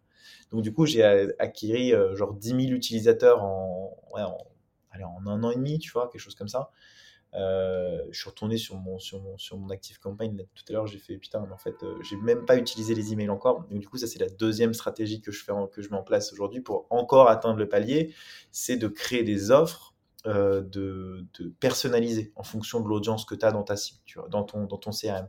Donc, par exemple, tu vas faire des, des, des, des, contenus du style tiens, euh, bah, est-ce que vous faites entre 5 et 10 000 euros? Est-ce que vous faites entre 10 et 30 000 euros? Est-ce que vous faites entre 30 000 et 100 000 euros? Et du coup, en fonction de ça, tu vas leur proposer des ah, offres personnalisées en fonction de ça. Donc en fait, tu dépasses le côté euh, packaging d'offres. Là, tu peux vraiment leur faire des offres, euh, tu vois, coup de poing, entre guillemets, en mode, voilà, là, je lance exclusivement une formation pendant trois mois ou même un an, hein, tu vois. En vrai, vraiment tu vois, typiquement, si tu veux faire 500 000 euros par an, euh, tu vends, euh, tu vends 10 euh, accompagnements à 50 000 et tu l'as, hein, tu vois, 50 000 euros par an, c'est. Voilà, ça se fait. Ça hein. paraît facile quand tu le dis. non, ce que je veux dire, c'est que des gens qui payent 50 000 balles et qui, avec un abonnement par. Enfin, l'objectif. Oui, c'est vrai que ça se trouve. Non, mais c'est clair. L'objectif, c'est d'augmenter ta LTV, quoi. Tu vois, ta lifetime value. C'est comme mmh. dans les SaaS. en fait, moi, les gens, tout simplement, payer 1300 euros ma formation, mais ne payaient pas plus parce qu'ils n'avaient pas l'occasion de payer plus, tu vois. Euh, c'est un peu comme ce que tu vas quand tu vas dans, dans, un restaurant, le mec te dit vous voulez un café, euh, ouais, ok, go, tu vois. Euh, ouais, s'il le demande pas, tu le prends pas, quoi. C'est ça. Donc, augmenter le lifetime value de tes clients, c'est le meilleur moyen d'atteindre tes, tes, plafonds de verre. Ouais, et il y a un truc hyper important que tu as dit, juste, on est quand même tous présents sur LinkedIn, sur Insta, sur TikTok, sur les réseaux sociaux. Sauf qu'en fait, euh, une audience sur un réseau social, c'est un peu une audience en location. Tu vois, t'es pas propriétaire de ton audience. Le réseau social en question change d'algo. Euh, walou, c'est terminé. Ça peut être terminé du jour au lendemain. Donc, vous construisez un business en béton armé euh, qui, qui, est, résilient dans le temps. Euh, c'est ultra important d'avoir accès directement à son audience. Et une des plus vieilles méthodes, mais qui marche super bien, c'est de créer une newsletter, en fait, une liste email. Et euh, ce que j'entends, c'est que grâce à ça, toi, demain, bah, si jamais tu es banni de LinkedIn, euh, c'est pas grave, en fait. Tu as tes mails, tu as, tes gens, tu as tes clients. Quoi. Exactement. Ça sera chiant, mais, mais c'est OK. Et, là, depuis tout à l'heure, tu nous fais quand même un peu rêver. Je, je voulais quand même savoir quelles étaient les plus grosses enfin, des grosses difficultés que tu avais rencontrées ou des gros risques ou des gros pièges que tu avais identifiés? Ouais. En fait, la première leçon que j'ai reçue, moi, c'est quand même que l'entrepreneuriat, c'est et dans le quotidien que je vis, vis, c'est qu'en fait, c'est un, bras de fer. ou même plus, c'est le, c'est le mec ou le, compétiteur qui va réussir à respirer le plus longtemps, sous l'eau, tu vois, vraiment, euh, qui gagnera la bataille. Parce que moi, j'ai eu des compétiteurs qui sont arrivés en bombe. Euh, je sais pas si tu te rappelles de Germinal hein, à l'époque. Euh, Carrément. En bombe sur le marché avec une audience de malade. Et donc, en fait, là, quand j'avais les gens au téléphone, c'était ouais, je pense que je vais prendre Germinal, je pense que je vais prendre C, etc. Donc, en vrai, j'étais euh, au, fond du gouffre à ce moment-là parce que je me suis J'avoue, c'était, ça devait être dur pour toi en fait. Tu étais seul face à une armada, quoi. Parce que les gars, ils étaient nombreux, ils étaient ah visibles. défoncer le marché, euh, genre, c'était, c'était, c'était horrible. Et moi, j'arrivais pas, j'arrivais pas du tout à. Du coup, ce que j'ai décidé de faire, c'est vraiment de, de, de, me mettre dans mon tunnel en fait. Euh, et de, juste améliorer mon offre et mon produit. Tu vois, c'est vraiment le truc numéro un que je me suis dit. Je me dis, je vais pas les avoir par l'acquisition, je vais les avoir par le produit. Il s'est avéré que j'ai eu un peu de chance, euh, que leur produit B2B, en tout cas celui où j'étais censé être le, mon positionnement, était le plus mauvais et ils se sont fait défoncer sur les réseaux. Tu vois, c'est aussi le problème euh, d'avoir une grosse visibilité, c'est que tu as forcément aussi des gens qui vont peut-être pas être heureux de ton travail et donc du coup qui vont venir te clasher sur les réseaux. Et donc du coup ils sont un peu, ils ont un peu eu la descente aux enfers quoi, où dès que quelqu'un demandait une formation et qu'on disait Germinal, ils se faisaient défoncer sur les réseaux et, du coup euh, bah, ils sont un peu, un peu morts dans le ils ont fait surtout, je pense, des mauvais choix. Euh, tu vois, parce que moi j'étais tout seul aussi, donc en fait je pouvais très bien me dire, au, au, pire des cas, je me disais, au pire des cas, je casse mes prix, tu vois. Euh, je suis tout seul, je m'en fous. Eux, ils avaient des équipes, ils avaient investi, donc en fait, tu vois, c'est toujours la même chose en fait. Du coup, quand tu es solopreneur, tu as moins le. Mais bon, tu as moins le côté de dire tu as des salaires à payer, etc. Là, tu étais en mode tranquille, easy peasy, ça fonctionne. Donc j'ai vraiment stagné, ça m'a fait descendre un peu mon CA, mais ça c'est la première chose. La deuxième chose aussi, euh, donc faut faire attention à la concurrence, c'est-à-dire que c'est vraiment sur le long terme, tu vois. Euh, un marché, ça se gagne euh, sur 10 ans, ça se gagne pas sur un an. T'as beau faire 50 000, t'as beau faire 300 000 euros de CA l'année, l'année l'année d'après, tu peux faire 10 000 euros. Donc c'est tout le temps, tout le temps, tout le temps des remises en question sur ton modèle, sur ce que tu vas apporter aux gens, quelles sont les choses que tu peux faire ou pas, quel temps tu dois investir dans tel ou tel sujet. Euh, c'est beaucoup, beaucoup de résilience euh, sur, euh, sur les échecs que tu vas voir. Moi, il m'arrive, ça m'arrive même encore aujourd'hui, hein, tu vois, de, de, de pas, de, pas de, faire des nuits blanches, de réfléchir à, tu vois, même la comptabilité, la réfléchir à, putain, comment est-ce que je vais payer mes impôts, mes TVA, récupérer des trucs. J'ai un client qui me doit 150 000 euros. En, en vrai, c'est la vérité. Un client qui me doit 150 000 euros comment est-ce que je les récupère J'ai d'autres clients qui me doivent de l'argent, comment est-ce que je les récupère. C'est des charges mentales constantes, en fait, où tu te dis, mais putain, euh, est-ce que j'ai vraiment mérité ça quoi? Tu vois, est-ce que ça en vaut vraiment la peine? Euh, Parce qu'au final, comme je te dis, le chiffre d'affaires, bon, bah voilà, c'est quelque chose, mais est-ce que tu le dépenses quoi? C'est pas, des chiffres, mais en vrai, est-ce que tu en as vraiment besoin? Est-ce que tu as besoin d'aller atteindre ces, paliers, ces, plafonds, ces paliers-là euh, pour atteindre le million et juste te dire, ouais, cool, j'ai gagné le million? Comment, comment tu gères, Kevin, la charge mentale? Parce que ça, c'est ultra intéressant ce que tu dis. C'est-à-dire que tu, bah, qui dit solopreneur dit tu gères quand même un peu tout tout seul. Donc, tu as tout plein de petits soucis qui s'accumulent. Ou bon, bah, tu te dis bah, c'est cool. Si jamais il m'arrive une, une, merde, ben en fait, je suis tout seul. Donc, c'est que moi. Donc, je peux gérer, je peux pivoter rapidement. J'ai pas de salaire à payer, tout ça. Mais en vrai, tu te prends quand même dans la figure énormément de petits problèmes à gérer, à penser. Euh, et, en plus, le fait d'être exposé sur les réseaux sociaux, euh, moi je connais ça à une toute petite échelle, mais euh, ça, ça met il y a une charge mentale énorme liée à l'exposition aux réseaux sociaux aussi. Comment, tu, comment tu gères ça? Je trouve ça hyper dur aujourd'hui. Je pense, enfin, pour moi qui suis solo, c'est le plus dur à gérer. Hein. J'ai mis. même pas les clients, quoi. C'est la charge mentale. Ouais, ouais, je, comprends totalement. Bah, il m'est arrivé il y a pas longtemps quand je suis revenu d'Égypte, je me suis fait clasher sur un post que j'avais que j'avais écrit. Je t'ai passé dans tous les tous les tous les médias, les machins, euh, des mecs qui se foutaient de ma gueule et tout. Euh, surtout, j'étais revenu, j'étais fatigué, j'étais pas du tout dans le mood de, me, faire, de me faire acharner, j'avais juste essayé d'apporter de la valeur. Et en fait, euh, je pense que forcément, tout le monde, tout le monde, tout le monde se fait clasher. ça met en down de dingue. c'est la première chose. Le clash des haters, honnêtement, j'en ai plus rien à cirer. Euh, parce que pour moi, en fait, quand je poste un contenu, euh, j'ai une phrase que, que j'ai. Euh, d'ailleurs, j'ai écrit un post sur ce sujet que je sais pas si je l'ai inventé, elle a sûrement existé, mais pour moi, l'intelligence, c'est lutter contre ses croyances, tu vois. Donc en fait, si je te dis, là, tu vois, ce podcast, en fait, clairement, vous luttez en m'écoutant contre vos croyances existantes, de se dire que peut-être que ce que je raconte, c'est de la merde, peut-être que vous ne me croyez pas, peut-être que je suis un énorme mytho, euh, mais en revanche, vous vous intéressez à m'écouter au moins jusqu'à 55 euh, minutes actuellement sur le podcast parce que vous vous dites, en fait, ce mec peut-être qui dit la vérité, tu vois. Et juste de se dire, ok, je vais essayer de prouver, de voir si ça fonctionne. Et les gens qui sont haters et qui vont, tu vois, les, posts qui fonctionnent le mieux en général, c'est les gens qui vont dire, ouais, 5000 euros, c'est déjà énorme. En fait, 5000 euros aux yeux du monde, ça veut rien dire, tu vois. Donc, en fait, c'est juste lutter contre ce qu'on t'enseigne toute ta vie, quoi. Et, je pense que c'est ça la, preuve d'intelligence numéro une même du soloprenariat, c'est que je disais la résilience, c'est de se remettre tout le temps en question. Donc en fait, moi, les gens qui viennent me clasher euh, sur Internet, juste, je leur dis, écoutez, moi, c'est mon point de vue, c'est pas le tien, et fine, en fait, on a le droit de pas être d'accord, et c'est juste un débat, et si tu me clashes, c'est que t'es con, en fait, tu vois, juste t'arrives pas à te remettre en question. Ça, c'est la première chose. La deuxième chose, c'est que j'ai appris à me mettre vraiment dans une dynamique de tunnel, euh, c'est-à-dire que je J'essayais vraiment de ne pas regarder ce qui se passe autour. Au début, je le faisais.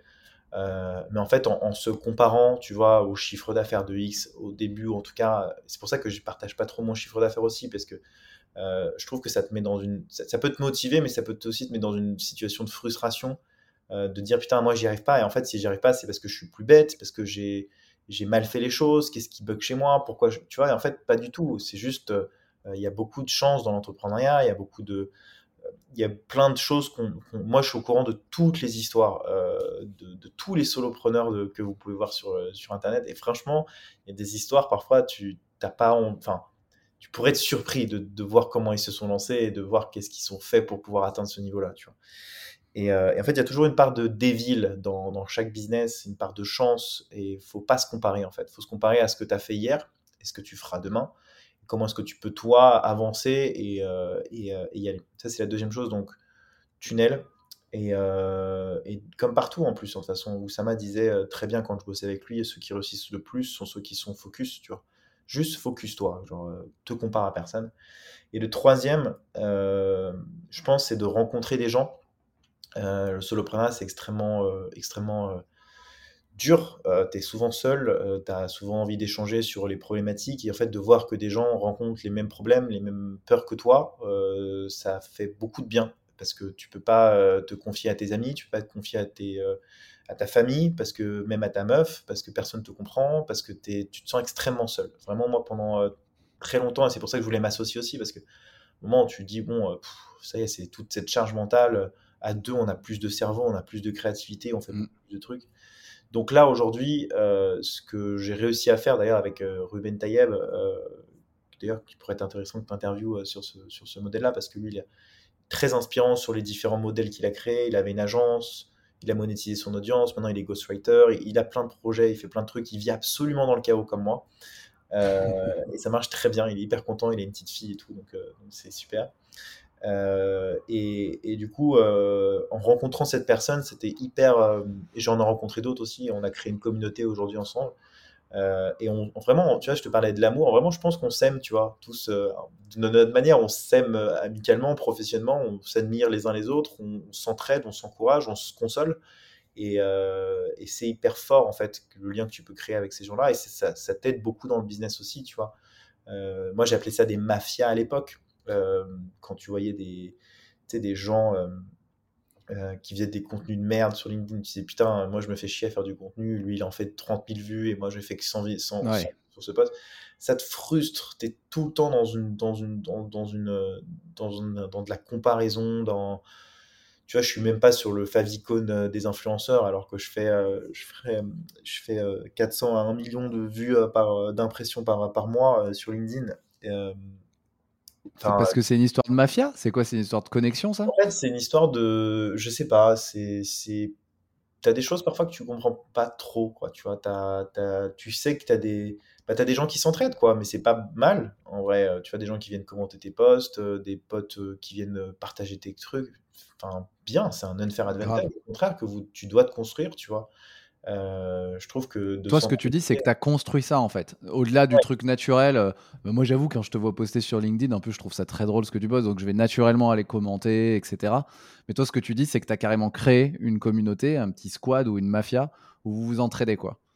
Exactement. Euh, ce qui prend un peu le, contre-pied, enfin, ce qui permet un peu de contourner le fait d'être trop solo tout le temps, c'est d'avoir plutôt des. des ouais, d'avoir des, des, des pairs qui sont des alliés, quoi. Exactement, ouais, et puis moi je peux aider, tu vois, sur les, sur les parties modèles, euh, je peux, enfin, tu vois, quand tu as des gens qui peuvent m'aider sur le personal branding, tu as des gens qui peuvent m'aider sur X, Y, Z, de la productivité, enfin, n'importe quoi, tu vois, c'est, euh, et t'évolues avec ces gens. je me rends compte que je suis tellement solo, euh, moi, Kevin, je suis au niveau zéro. Ça, ça doit faire partie des paliers, je pense. Tu vois, moi, je suis trop solo pour, pour le moment. Ouais. Et t'as raison, il faut que je, je, rentre dans une mafia, quoi. En fait, dans un club la stratégie de n'importe quel créateur de contenu aujourd'hui. Quand tu regardes même, euh, tu vois, euh, je prends souvent cet exemple, mais Norman, Cyprien, euh, Mister. Ouais, ils sont mis ensemble, c'est vrai. Ils ont été ensemble, ils étaient dans leur squad et ils ont niqué YouTube ensemble, tu vois. Donc tu prends une squad, tu te dis, ok les gars, maintenant viens, on va niquer LinkedIn, viens, on va niquer Insta. Tous les influenceurs faisaient ça hein, à l'époque, ceux qui ont plusieurs millions aujourd'hui. Bon, ça prend du temps, il faut être juste patient, tu vois. ça, c'est d'ailleurs le quatrième élément de, de, la dimension du temps créer un business euh, rentable, périn, euh, scalable, ça prend beaucoup de temps. moi, je vois beaucoup de vendeurs de rêves, hein, ce que tu dis beaucoup sur Internet. Oui, il fait 3 millions d'euros par an à 19 ans. Ouais, fine, derrière. Mais tu fais quoi de tes 3 millions, tu vois Enfin, C'est vrai. Autant d'argent trop tôt, c'est pas du tout un cadeau en fait. Il faut vraiment avoir, prendre conscience de ça. C'est que même moi, j'ai un niveau de vie qui est au-dessus de ceux de mes amis, euh, qui je peux pas tout faire, tu vois. Donc, euh, en fait, avoir de l'argent pour en profiter que soi-même, c'est, ça sert à rien, tu vois. Donc, en fait, moi, l'objectif, c'était ça aussi quand j'essayais de m'associer avec mes potes, c'est, ok les gars, viens, je vous apprends à faire de l'argent, et ensuite, on va kiffer ensemble, tu vois. Et euh, tu as parlé du temps, tu as parlé du temps avant. Euh, tu dis ça prend du temps et ça c'est important parce que parce qu'on on parle beaucoup de, du résultat, de l'argent, etc. Mais, mais toi du coup j'aimerais bien comprendre euh, puisque le temps c'est le premier. Tu as attaqué par ça d'ailleurs. Le temps c'est vraiment le, la métrique la plus la plus dure à gérer quand tu es solopreneur. C'est ton atout, c'est ton asset le plus enfin qui a le plus de valeur, tu vois. Et donc toi comment tu t'organises, tu vois en vrai? Comment tu fixes tes objectifs? Tu me dis que tu arrives à bosser une demi-journée par jour. Ouais, comment tu fixes tes objectifs? Comment tu prends tes décisions? Comment tu organises ton agenda Tu vois? Euh, Comment bah tu crées des synergies entre tes activités Tu vois, c'est ça, je trouve ça, ça peut être intéressant quand même parce que j'ai l'impression que toi, tu as craqué le truc. C'est un autre niveau, euh, un autre palier à atteindre. C'est juste de se dire. Euh, c'est pas de l'ambition, mais c'est juste, tu vois, des moments, putain, pourquoi faire quoi?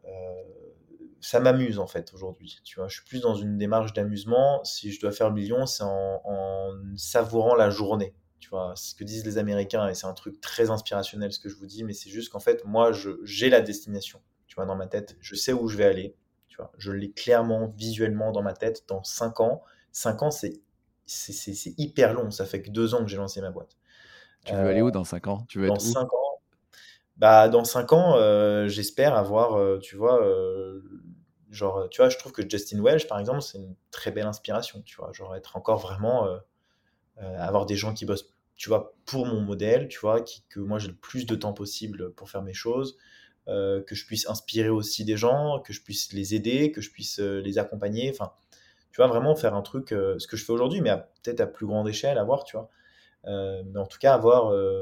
voilà, moi je suis, un numéro 5 pour ceux qui savent ce que c'est je suis très attaché un peu aux ressources, tu vois. Donc en fait, j'ai besoin de,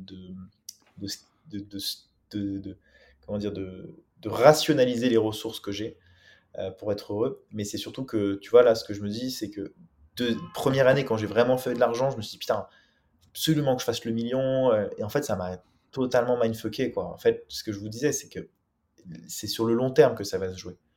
Euh, il y a des gens qui commencent, enfin j'avais lu une étude, d'ailleurs c'était sur l'objet d'un de mes posts, des gens qui, la moyenne euh, des personnes qui deviennent millionnaires, je crois qu'elle est autour de 47 ans.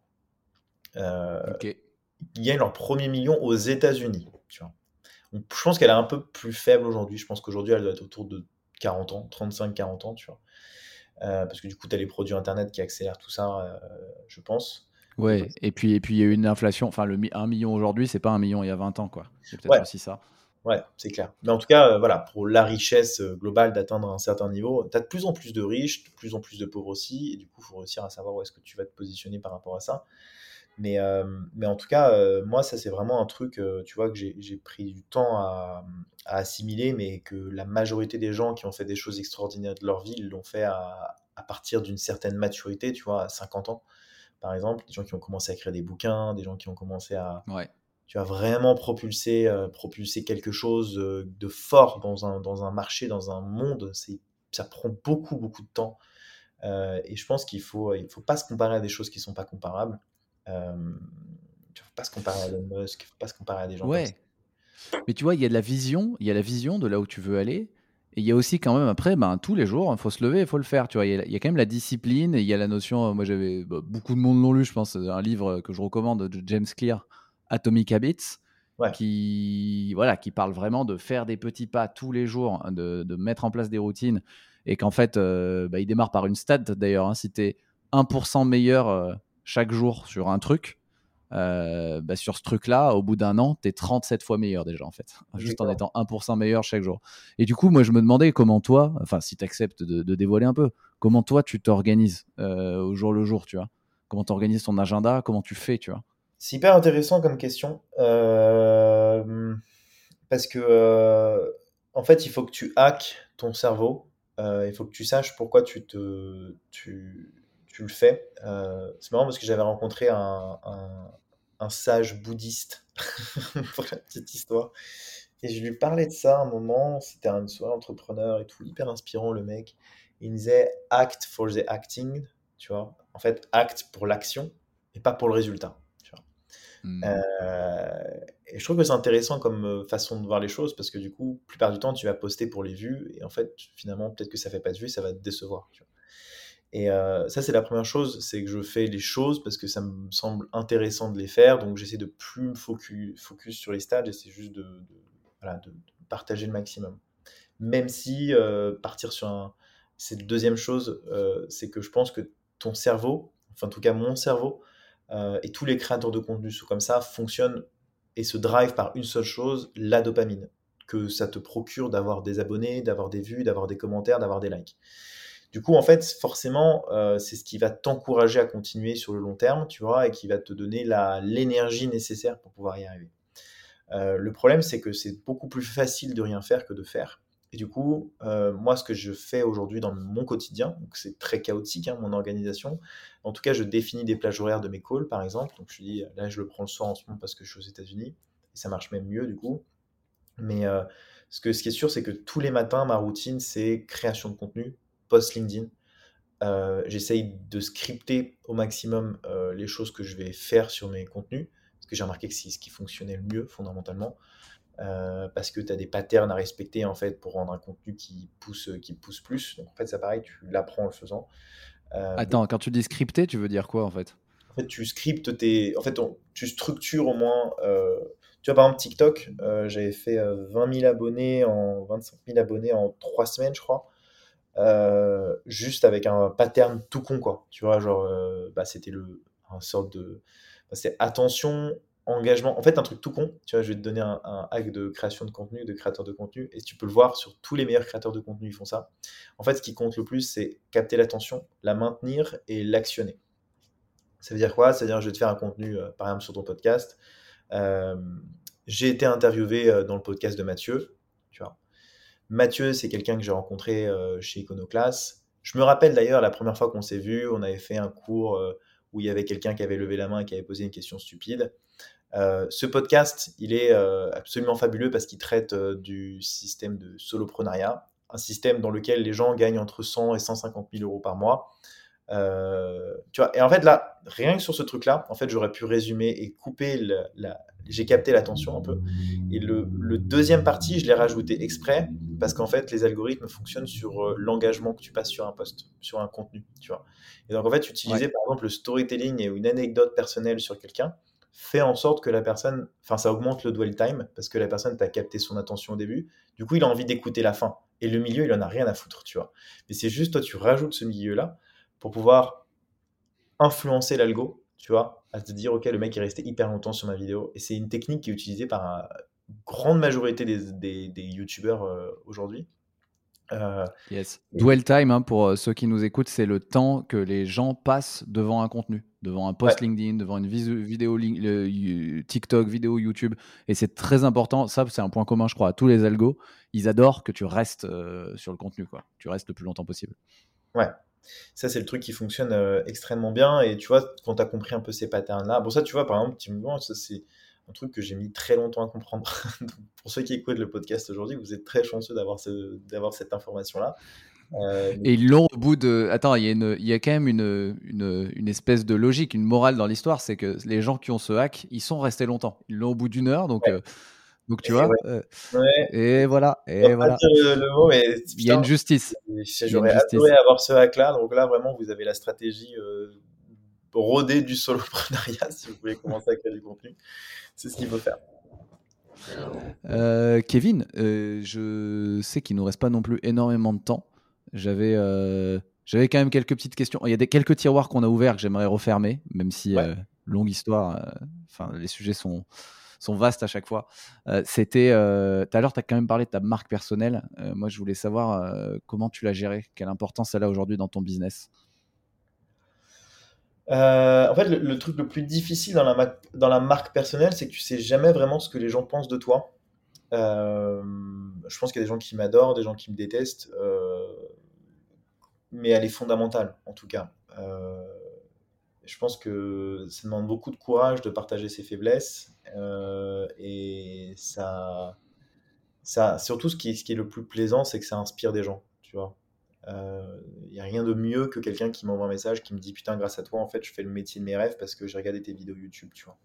Donc ça t'encourage à le faire. Mais comment je la gère au quotidien euh, je me prends pas du tout la tête sur ça quoi. Franchement euh... t'as pas une stratégie euh, délibérée là-dessus? Non en vrai franchement j'ai commencé à poster du contenu sur LinkedIn parce que parce que je trouvais ça marrant tu vois à la base je faisais je me rappelle j'étais l'un des premiers à faire les les petits PDF là euh, d'ailleurs, je me souviens de ça. Je me souviens de ça, ouais. Ça a trois ans. Euh, mais tu vois, en vrai, sans, sans, prétention, mais tu vois, même un, un, Thibault Louis, il m'a explosé en termes d'abonnés, alors qu'il a fait ça, il a commencé, je l'ai vu arriver, euh, passer sur LinkedIn en mode c'est qui ce mec là Alors que moi, ça fait longtemps que je suis sur LinkedIn, je suis pas mais, Même moi, j'ai vu arriver Thibault Louis. Donc... vraiment, mais c'est, vois, c'est, là, c'est là que tu comprends, c'est ça que c'est, hyper inspirant, c'est de voir des gens arriver comme ça. Et en fait, Thibault Louis, il postait quatre fois par jour, quoi. Ouais. Il n'avait rien à foutre. Dès qu'il avait une idée, il la postait. Et c'est pour ça que je te disais que le volume, c'était important. Mais euh, non, en fait, ta question, c'est plus euh, est-ce que je l'ai fait, je fait intentionnellement? Ouais, et même aujourd'hui, est-ce que tu as une stratégie euh, derrière ta marque personnelle tu vois? Ça, c'est un, un, truc qui m'intéresse parce que pour moi et parce que j'accompagne aussi, moi, dans mon job, des gens pour sur leur problématique de croissance organique. Et en fait, mon, ma clé d'entrée, moi, c'est de les accompagner sur leur personal branding, tu vois. Donc on parle de plein de choses, euh, stratégie, positionnement euh, identitaire, stratégie de contenu, etc. Mais, euh, mais du coup, moi, je le fais avec eux de manière délibérée, parce qu'en vrai, bah, je vends des accompagnements, et donc il faut quand même qu'il y ait un résultat, tu vois. Et je me demandais si toi, tu l'avais fait comme ça ou pas, tu vois. Moi, je l'ai fait pas intentionnellement, pour être honnête. Et je me suis, j'ai fait beaucoup de conneries d'ailleurs quand j'ai commencé à le faire. mais non, ouais, j'ai vraiment fait. Euh, je j'arrive même pas à juger l'importance. Moi, je vois que je suis un commandement invité dans, des événements, dans des podcasts et tout, mais tu vois, je, je, je c'est pas un. C'est juste partager des trucs qui, que je trouvais cool, qui pouvaient aider des gens, quoi. C'est surtout ça qui, mmh. qui m'a qui m'a poussé à la base. Après, c'est sûr que, voilà Apparemment, euh, mon nom de famille est attitré euh, sur YouTube, sur Google euh, avec Gros Hacking. Donc en fait, si vous tapez Gros Hacking, vous allez avoir Kevin Dufresne en France qui va arriver. Donc les algos pensent que mon prénom, c'est le terme Gros Hacking. C'est le terme. Je, me suis fait hacker moi-même, tu vois. Donc ça, c'est assez marrant. après, ouais, après, non, je. En fait, la, la, marque personnelle, elle est, elle, est, elle est hyper importante dans le soloprenariat. Après, euh, je pense que c'est un, avantage qui a ses faiblesses aussi parce que typiquement, tu vois, je peux pas revendre ma boîte en fait.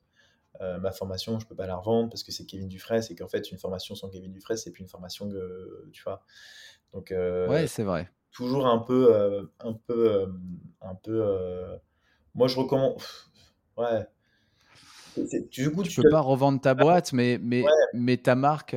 Enfin, enfin, en fait, oui, il y a des avantages et des, inconvénients, mais tu peux pas revendre ta boîte euh, Kevin Dufresne Formation, ok, quoique, mais, mais parce que tu as quand même une audience derrière, tu as, as, du contenu et tout. Mais en vrai, il y a quand même un, énorme avantage, je trouve, à investir sur sa marque personnelle. C'est que demain, si ta boîte s'effondre pour X ou, X ou Y raison, en fait, toi, tu restes Kevin Dufresne, euh, les gens connaissent ta tête, euh, Google sait que tu es associé au growth tu as une audience et donc en fait, euh, ça peut s'effondrer demain, tu recommences euh, après-demain et en fait, tu es indestructible, tu vois. Les assets, ouais, exactement.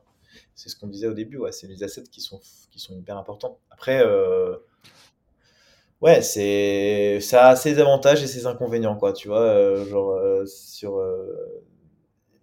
faut trouver sa personnalité. Je pense même pas encore vraiment l'avoir trouvé. Parce, par exemple, tu vois, j'ai un, un, call dans pas longtemps. J'ai jamais écrit un livre. J'ai un call d'ailleurs demain euh, la petite histoire euh, sur euh, l'écriture d'un bouquin potentiellement. Ok, le teasing. Ça, c'est un achievement, tu vois, plutôt cool, je trouve, d'écrire un bouquin. Sur quoi, Kevin? Tu as le droit de le dire ou pas? Bah, Sur le gros, mais sur ma vision, en fait, du gros. En fait, le gros adapté au soloprenariat, en fait. parce que je pense que, pour revenir juste rapidement sur le sujet du gros hacking, en fait, je pense que beaucoup de gens avec du recul, je pense qu'il y a eu beaucoup de bullshit sur le gros hacking. Euh, je pense qu'on a construit des systèmes pour bosser avec des boîtes. Ces systèmes n'ont jamais fonctionné en fait dans les boîtes parce que tout simplement euh, intermédiaire, lenteur, enfin bref, en gros le gros hacking, clairement, désolé pour les grands groupes, mais ça marche pas, même si c'est là où il y a de l'oseille. Désolé pour les consultants, encore une fois, je vous casse un peu votre délire. mais, mais pour moi, en fait, le gros hacking, c'est pas. Enfin, oui, c'est de la créativité, mais ça, ça marche pas dans les grands groupes, tu vois. Ça marchera pas dans les grosses boîtes. Ça marche dans des boîtes, tu vois, où tu crées des cellules, donc vraiment des process très précis avec des équipes bien qui envoie. Tu faut être au process en fait. Ça marche pas dans les process des grosses boîtes, hein, avec les gros logiciels, les machins. Exactement. Et malheureusement, c'est là où il y a le plus d'argent. Donc forcément, les gros hackers, les marketeurs ont essayé, de marketer le truc. Mais du coup, tu vois, ce qu'on t'apprend en ligne, c'est pas le vrai, quoi. Le vrai, c'est pour ça que la formation est importante, c'est que du coup, c'est pas le vrai growth, tu vois. C'est pas le un vrai growth, il travaille pas dans une dans un grand groupe, tu vois. Enfin, pour moi en tout cas. ouais. mais en vrai, un vrai growth, c'est quelqu'un qui envoie 15-20 actions par jour euh, qui est content de le faire, qui a des résultats de malade, qui prend son téléphone pour appeler et qui en fait qui est, euh, qui est un entrepreneur en fait. Tu vois, c'est quelqu'un qui, qui, qui, qui, est juste euh, qui fait, qui fait le boulot à la place d'un CEO et c'est pour ça que moi ça me fait doucement rire quand les CEO m'appellent et qui me disent ouais Kevin, j'aimerais que tu j'aimerais que tu bosses pour moi. non. Et, là, j'ai envie de lui dire, mais en fait, je suis désolé, mais moi, je veux bien bosser pour toi, mais il faut d'abord que toi, tu saches bosser, parce que moi, en fait, ta boîte, je m'en fous, c'est pas la mienne. Je vais pas, je vais pas te rendre riche, tu vois. Enfin, bien sûr. Toi-même qui va te rendre riche avec les compétences que j'ai. Mais derrière, euh, moi, je, enfin, t'imagines pour toutes les variantes qu'il faut avoir quand tu es entrepreneur pour euh, comprendre un marché, comprendre tes clients, comprendre ton acquisition, euh, tous les trucs que ça englobe et de vouloir le déléguer, je trouve que c'est juste euh, complètement lunaire. Euh, ouais, mais les gars, ils rêvent. En fait, si le gars, si quelqu'un savait faire ça, réaliser leur rêve, ce quelqu'un-là, il serait, il serait multimilliard. Enfin, tu vois, personne n'a de baguette magique. Quoi. moi, euh, c'est pour ça que moi, mon, mon, mon, modèle est principalement basé sur l'accompagnement, c'est-à-dire que je pars du principe qu'en fait, la seule personne qui peut te rendre riche, c'est toi-même. En revanche, moi, j'ai les compétences qui te feront aller plus vite j'ai les expériences qui te feront expérimenter mieux, tu vois. Euh, et j'ai euh, la, la, aussi, euh, je pense, une, dimension vachement coaching, tu vois, psychologique, de dire, OK, là, tu le fais. Et la quatrième chose, je pense aussi, c'est la créativité, tu vois. C'est-à-dire que vu que j'ai plein de...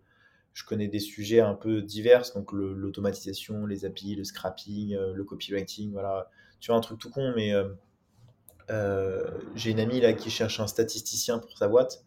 Euh, je lui ai écrit euh, son. Euh, elle a testé, ça fait une semaine, elle est en grosse PLS. Je lui ai dit, ok, on, va, on va faire. Désolé. Qu'est-ce qui, se passe Qu'est-ce qui se passe à New York City là? Il y a une course poursuite, il y a une course poursuite devant chez. C'est le moment où on a, on a, on a eu ce, ce timing là pour que tu cut. Euh, euh, non, je cutterai pas. Non, franchement, c'est pas grave. Pas grave. Les gens vont avoir une énorme, une énorme. Eh, mais oui, désolé les gens, désolé les gens, c'est la vraie vie. Euh, juste Kevin, t'as as combien de temps? Parce que je sais que tu avais un call après. Là, il me reste 10 minutes. Max. Il te reste 10 minutes, c'est parfait. Bah, moi, j'ai les quatre dernières questions et je te les pose rapidement après. Cool. Mais du coup, ce que je Pardon, je t'ai coupé du coup. Putain, cette voiture m'a perturbé. Qu'est-ce que je disais? Ah, c'est pas grave, ça avait peut-être un sens hein, qu'elle soit là pour, euh, pour te perturber. Ça te reviendra peut-être. J'avais juste une petite question quand même pour ceux qui, pour redescendre un peu sur terre, genre quelqu'un qui veut s'y mettre au soloprenariat, tu vois, qui est, qui est soit qui est déjà, euh, pour quelqu'un qui est déjà à son compte en freelance mais qui démarre, ou pour quelqu'un qui est même salarié et qui se dit tiens j'aimerais bien me chauffer pour monter mon truc un peu en parallèle.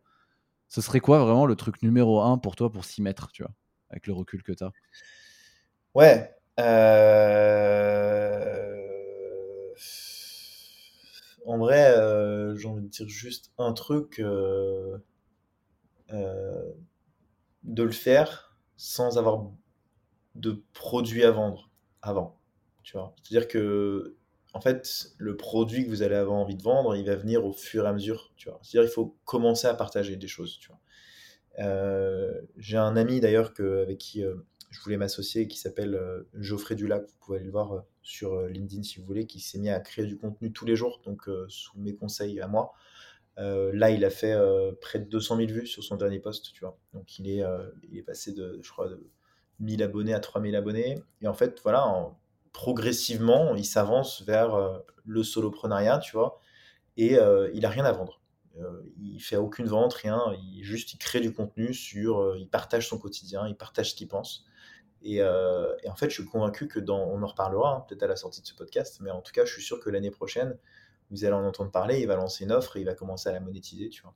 Et, et je pense que la meilleure chose à faire aujourd'hui, c'est si vous voulez vous lancer dans, dans le soloprenariat, c'est de commencer à documenter, commencer à faire la différence, être patient, poster beaucoup, envoyer beaucoup de volume.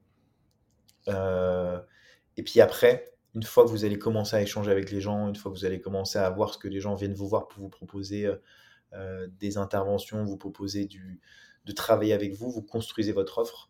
Euh, ça, c'est la première chose potentiellement que vous pouvez faire. Donc, créer du contenu avant de créer son offre. La deuxième chose que vous pouvez faire, c'est de prendre un marché qui existe déjà. Euh, moi, c'est ce que j'ai fait, le marché du gros hacking. En fait, on savait que ça fonctionnait déjà un petit peu. ça peut être le marché de la vente aussi, hein. ça peut être le marché de la négociation, ça peut être peu importe le sujet, euh, personal branding. Essayez juste d'avoir en tête que la grosseur de votre marché est extrêmement importante dans votre, dans votre business parce que plus il est gros, plus vous allez pouvoir vendre de, choses. Quoi. Donc, euh, me faites pas un, truc euh, genre avec un marché minuscule. Quoi. et du coup, le premier objectif, en fait, c'est de construire son produit, on va essayer de le faker, son produit, euh, si, tu vois, par exemple, le copywriting, je trouve que le, marché est gigantesque, euh, en France notamment, parce que personne ne sait écrire. Donc, il y a Nina Ramen, il y a Stella Leloup, voilà, ces gens-là qui le font, qui sont sur ce marché-là. En fait, vu que vous voyez que c'est un marché qui, est, qui fonctionne bien, euh, allez-y, tu vois. quand on entend que Nina Ramen, elle a fait 250 000 euros de CA sur le copywriting la première année. J'ai vu, j'ai vu aujourd'hui. Ouais. Le ghostwriting aussi, pareil, ça cartonne le ghostwriting, tu vois. go, prenez 400, 500, baissez vos prix au début. Euh, faites-vous une place, faites-vous faites vos preuves. Et euh, franchement, en ghostwriter, tu peux te faire, euh, allez, tu fais ton poste 300 balles, tu te trouves 10 clients, premier mois, tu te fais, tu te fais 3000 euros à écrire 10 posts par semaine, tu vois. Ce qui n'est pas non plus, voilà, tu bosses une journée, en gros, tu as 3000 balles. c'est largement faisable. Et après, en fait, plus tu as de clients, plus tu augmentes ton, ton, plus ton, ton, mmh. Ton, ton, truc. Donc, en fait, copier. Et en fait, une fois que tu copies, c'est ce que disait Picasso, mais j'ai du mal à comprendre ce truc, c'est euh, les génies copient, euh, enfin les, artistes copient, les génies volent. C'est qu'en fait, effectivement, tu, tu, copies les autres, mais après tu l'adaptes à ce que toi. Tu... Ouais, tu t'appropries. Voilà, exactement. Moi, c'est ce que j'ai fait avec le gros. Au début, euh, bah ouais, au début, tu copies un peu les programmes, tu regardes un petit peu ce qu'ils font, et puis après, tu as un client, deux clients, trois clients, et en fait, tu crées ta trajectoire. C'est pour ça qu'en fait, c'est pas très on peut pas vraiment se comparer à la concurrence, pour moi. La concurrence, elle est même saine, parce qu'en fait, elle, grossit ton marché, tu vois, au final. Ouais. c'est hyper sain, en tout cas, ce que tu dis, de, créer d'abord ton audience, de créer du contenu, de créer ton audience, du coup, en contact avec le réel, avec les vrais gens, tu, sens quels sont leurs vrais besoins, leurs vrais problèmes, et ensuite tu crées un produit ou une offre, tu vois. Parce qu'il y a beaucoup de gens qui font l'inverse, et en fait, bah, t'en sais rien de ce que veulent les gens, donc ton offre que tu as mis trois mois à construire, si ça se trouve, tout le monde s'en fout, quoi. Donc euh, c'est le côté très organique. Quoi. Euh, tu peux faire l'inverse, mais arriver en cassant le prix, quoi. Tu vois, en disant, euh, ouais. j'ai fait le bah même programme, tu vois, genre j'ai le même programme, sauf qu'il à moitié prix, tu vois. ouais. à part que tu n'as peut-être pas d'audience, quoi. Quand tu fais la... toi, ce que tu as dit aussi, c'est qu'en créant du contenu et tout, en fait, tu te montes quand même une petite audience. Alors que tu arrives avec un truc de nulle part, personne te connaît, ben c'est dur aussi, tu vois. Même si tu as un prix divisé par deux. Ouais. Enfin, il y a la notion de confiance et tout. Euh, c'est un peu les stratégies, tu vois, de. Euh, c'est sûr que si tu si t'as pas eu d'un un passé, euh, tu vois, où t'as pas fait les bons choix de recrutement, où effectivement tu es allé à droite, à gauche, etc. Moi, j'ai eu la chance, c'est vrai, ça c'est un unfair advantage, mais après, dans tous les business, il faut réussir à créer son unfair advantage, tu vois. j'avais entendu un truc, d'ailleurs, j'ai cité tous les influenceurs, je suis désolé, mais j'ai un truc de Théo Lyon que j'avais il avait dit mon unfair advantage, c'est que mon colocataire euh, est un monteur vidéo. Et en fait, ça peut paraître con pour certains, mais putain, en fait, c'est un unfair advantage de ouf, quoi. Euh, et son unfair advantage, c'est d'avoir été aussi à HEC, tu vois, donc il a pu se positionner sur ça. Donc en fait, il n'y a pas que l'audience qui a un unfair advantage. Ça peut être aussi une rencontre, tu vois. Tu peux rencontrer quelqu'un, ouais. typiquement, bah, mon Geoffrey, son unfair advantage, entre guillemets, hein, toute humilité, c'est de m'avoir rencontré et d'avoir de l'avoir poussé à faire un post mmh. Et ça peut être aussi un défaut d'ailleurs. Euh, encore Théo Lyon, il avait dit des trucs pas mal là-dessus, effectivement. Il avait dit bah, Moi, mon défaut, c'est que j'ai un ego euh, surdimensionné et que j'adore euh, j'adore raconter ma life, parler de ce que je fais. Du coup, en fait, mon unfair advantage, c'est que je peux créer plein de contenu sur TikTok et sur les réseaux sociaux. J'adore ça, donc je peux le faire pendant des heures. C'est intéressant ce qu'il disait. Il disait bah, allez chercher du côté de vos défauts et vous trouverez votre unfair advantage. Hein.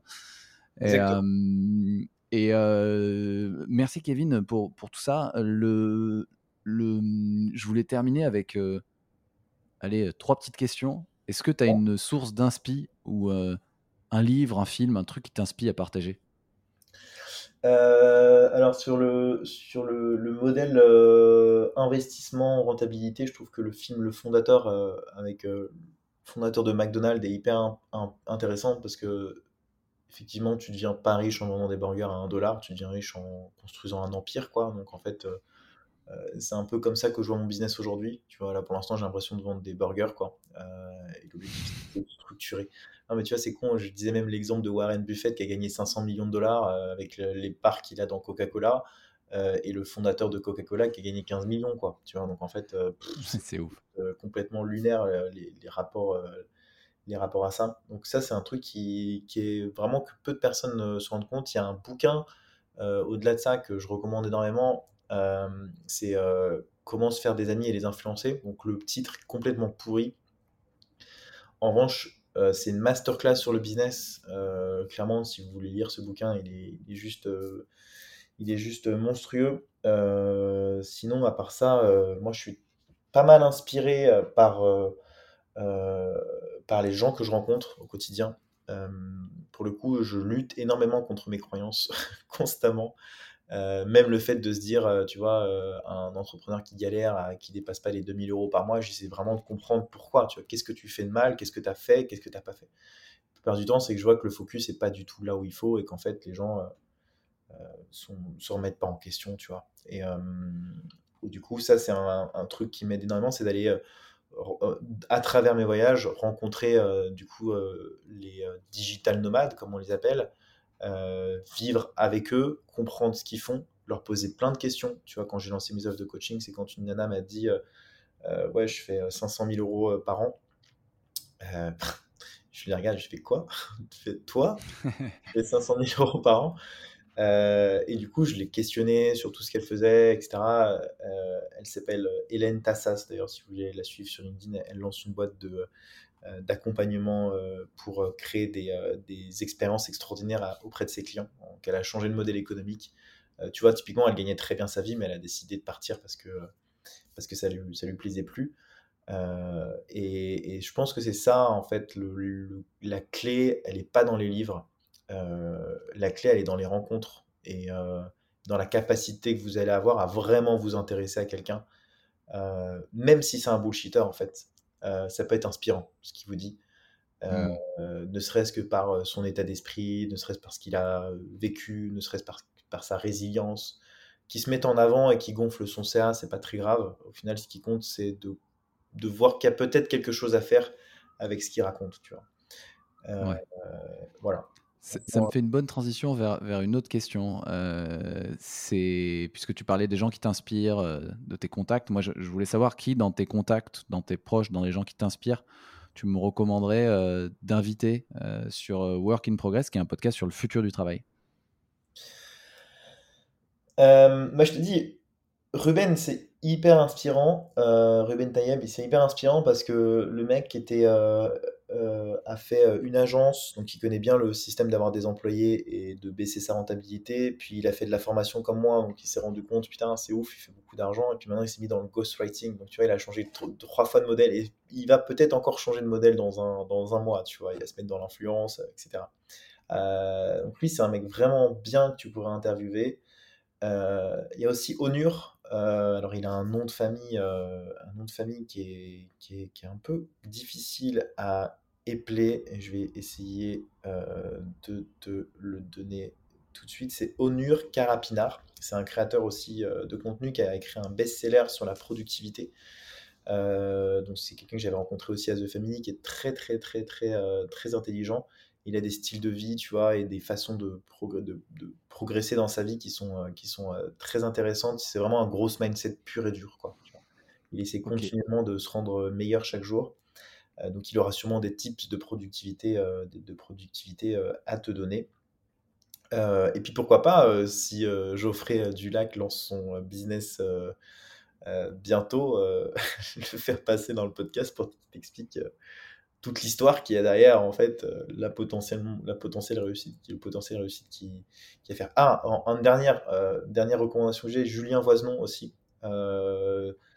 qui lui vient du milieu, qui est fondateur de moncloser.com, qui lui vient du milieu infopreneur, donc il a été formé par par Paradox, une boîte, une boîte hmm. qui a été closer là-bas, qui vient vraiment de, qui, a, commencé par du porte-à-porte et qui a été formé, tu vois, à l'infoprenariat. Donc lui, il est dans le modèle solopreneur avec des, il a réussi, tu vois, il a, lui, il a réussi à avoir, euh, à recruter des gens, donc à faire en sorte que les gens bossent pour lui. je pense que c'est une dimension euh, dynamisme, euh, leadership qu'il arrive à, qu'il arrive à avoir. C'est le mec qui rentre dans ton cerveau, quoi. Clairement. Tu Énorme. Voilà. Énorme. Bah, merci pour, tous les, pour toutes les recos de contact. Euh, super sympa, Kevin. Dernière petite question pour les gens qui veulent, euh, comme tu es partout, euh, pour les gens qui veulent te suivre, t'envoyer des petits mots d'amour, ou est-ce que c'est. quel est le meilleur moyen de te contacter ou t'envoyer un petit mot? Le Big Love. LinkedIn, je pense que c'est là où je poste le plus souvent, même si je vais essayer d'intensifier. En vrai, je poste partout, même sur YouTube.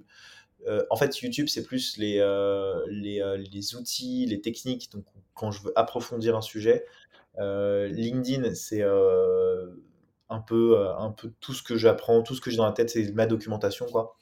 j'ai aussi un compte TikTok, mais bon, c'est pareil que sur YouTube. après, j'ai un email, enfin, j'ai une newsletter, du coup, si vous voulez vous inscrire, allez sur mon site internet. Mais globalement, là où vous pourrez, je pense, me plus le voir, c'est LinkedIn si vous voulez me parler et euh, YouTube si vous voulez regarder ce que je fais. Magnifique, magnifique. Bah, Kevin, merci beaucoup. Ça fait vraiment plaisir. Merci à toi. Une heure et demie. Waouh, épisode fleuve. Et je suis frustré. Je sais que tu as un rendez-vous derrière, mais j'aurais, j'aurais adoré continuer. J'avais plein d'autres questions. Je me suis retenu, quoi. Tu sais, ouais, bientôt ça va ressembler à Génération Do It Yourself. Là, les On fera une 3h30. On fera un autre épisode avec plaisir. Non, c'est cool, c'est cool. Mais attends, je vais appuyer sur, euh, sur stop. C'est la fin de cet épisode, mais peut-être le début d'une autre histoire ensemble. Je vous propose deux options pour continuer.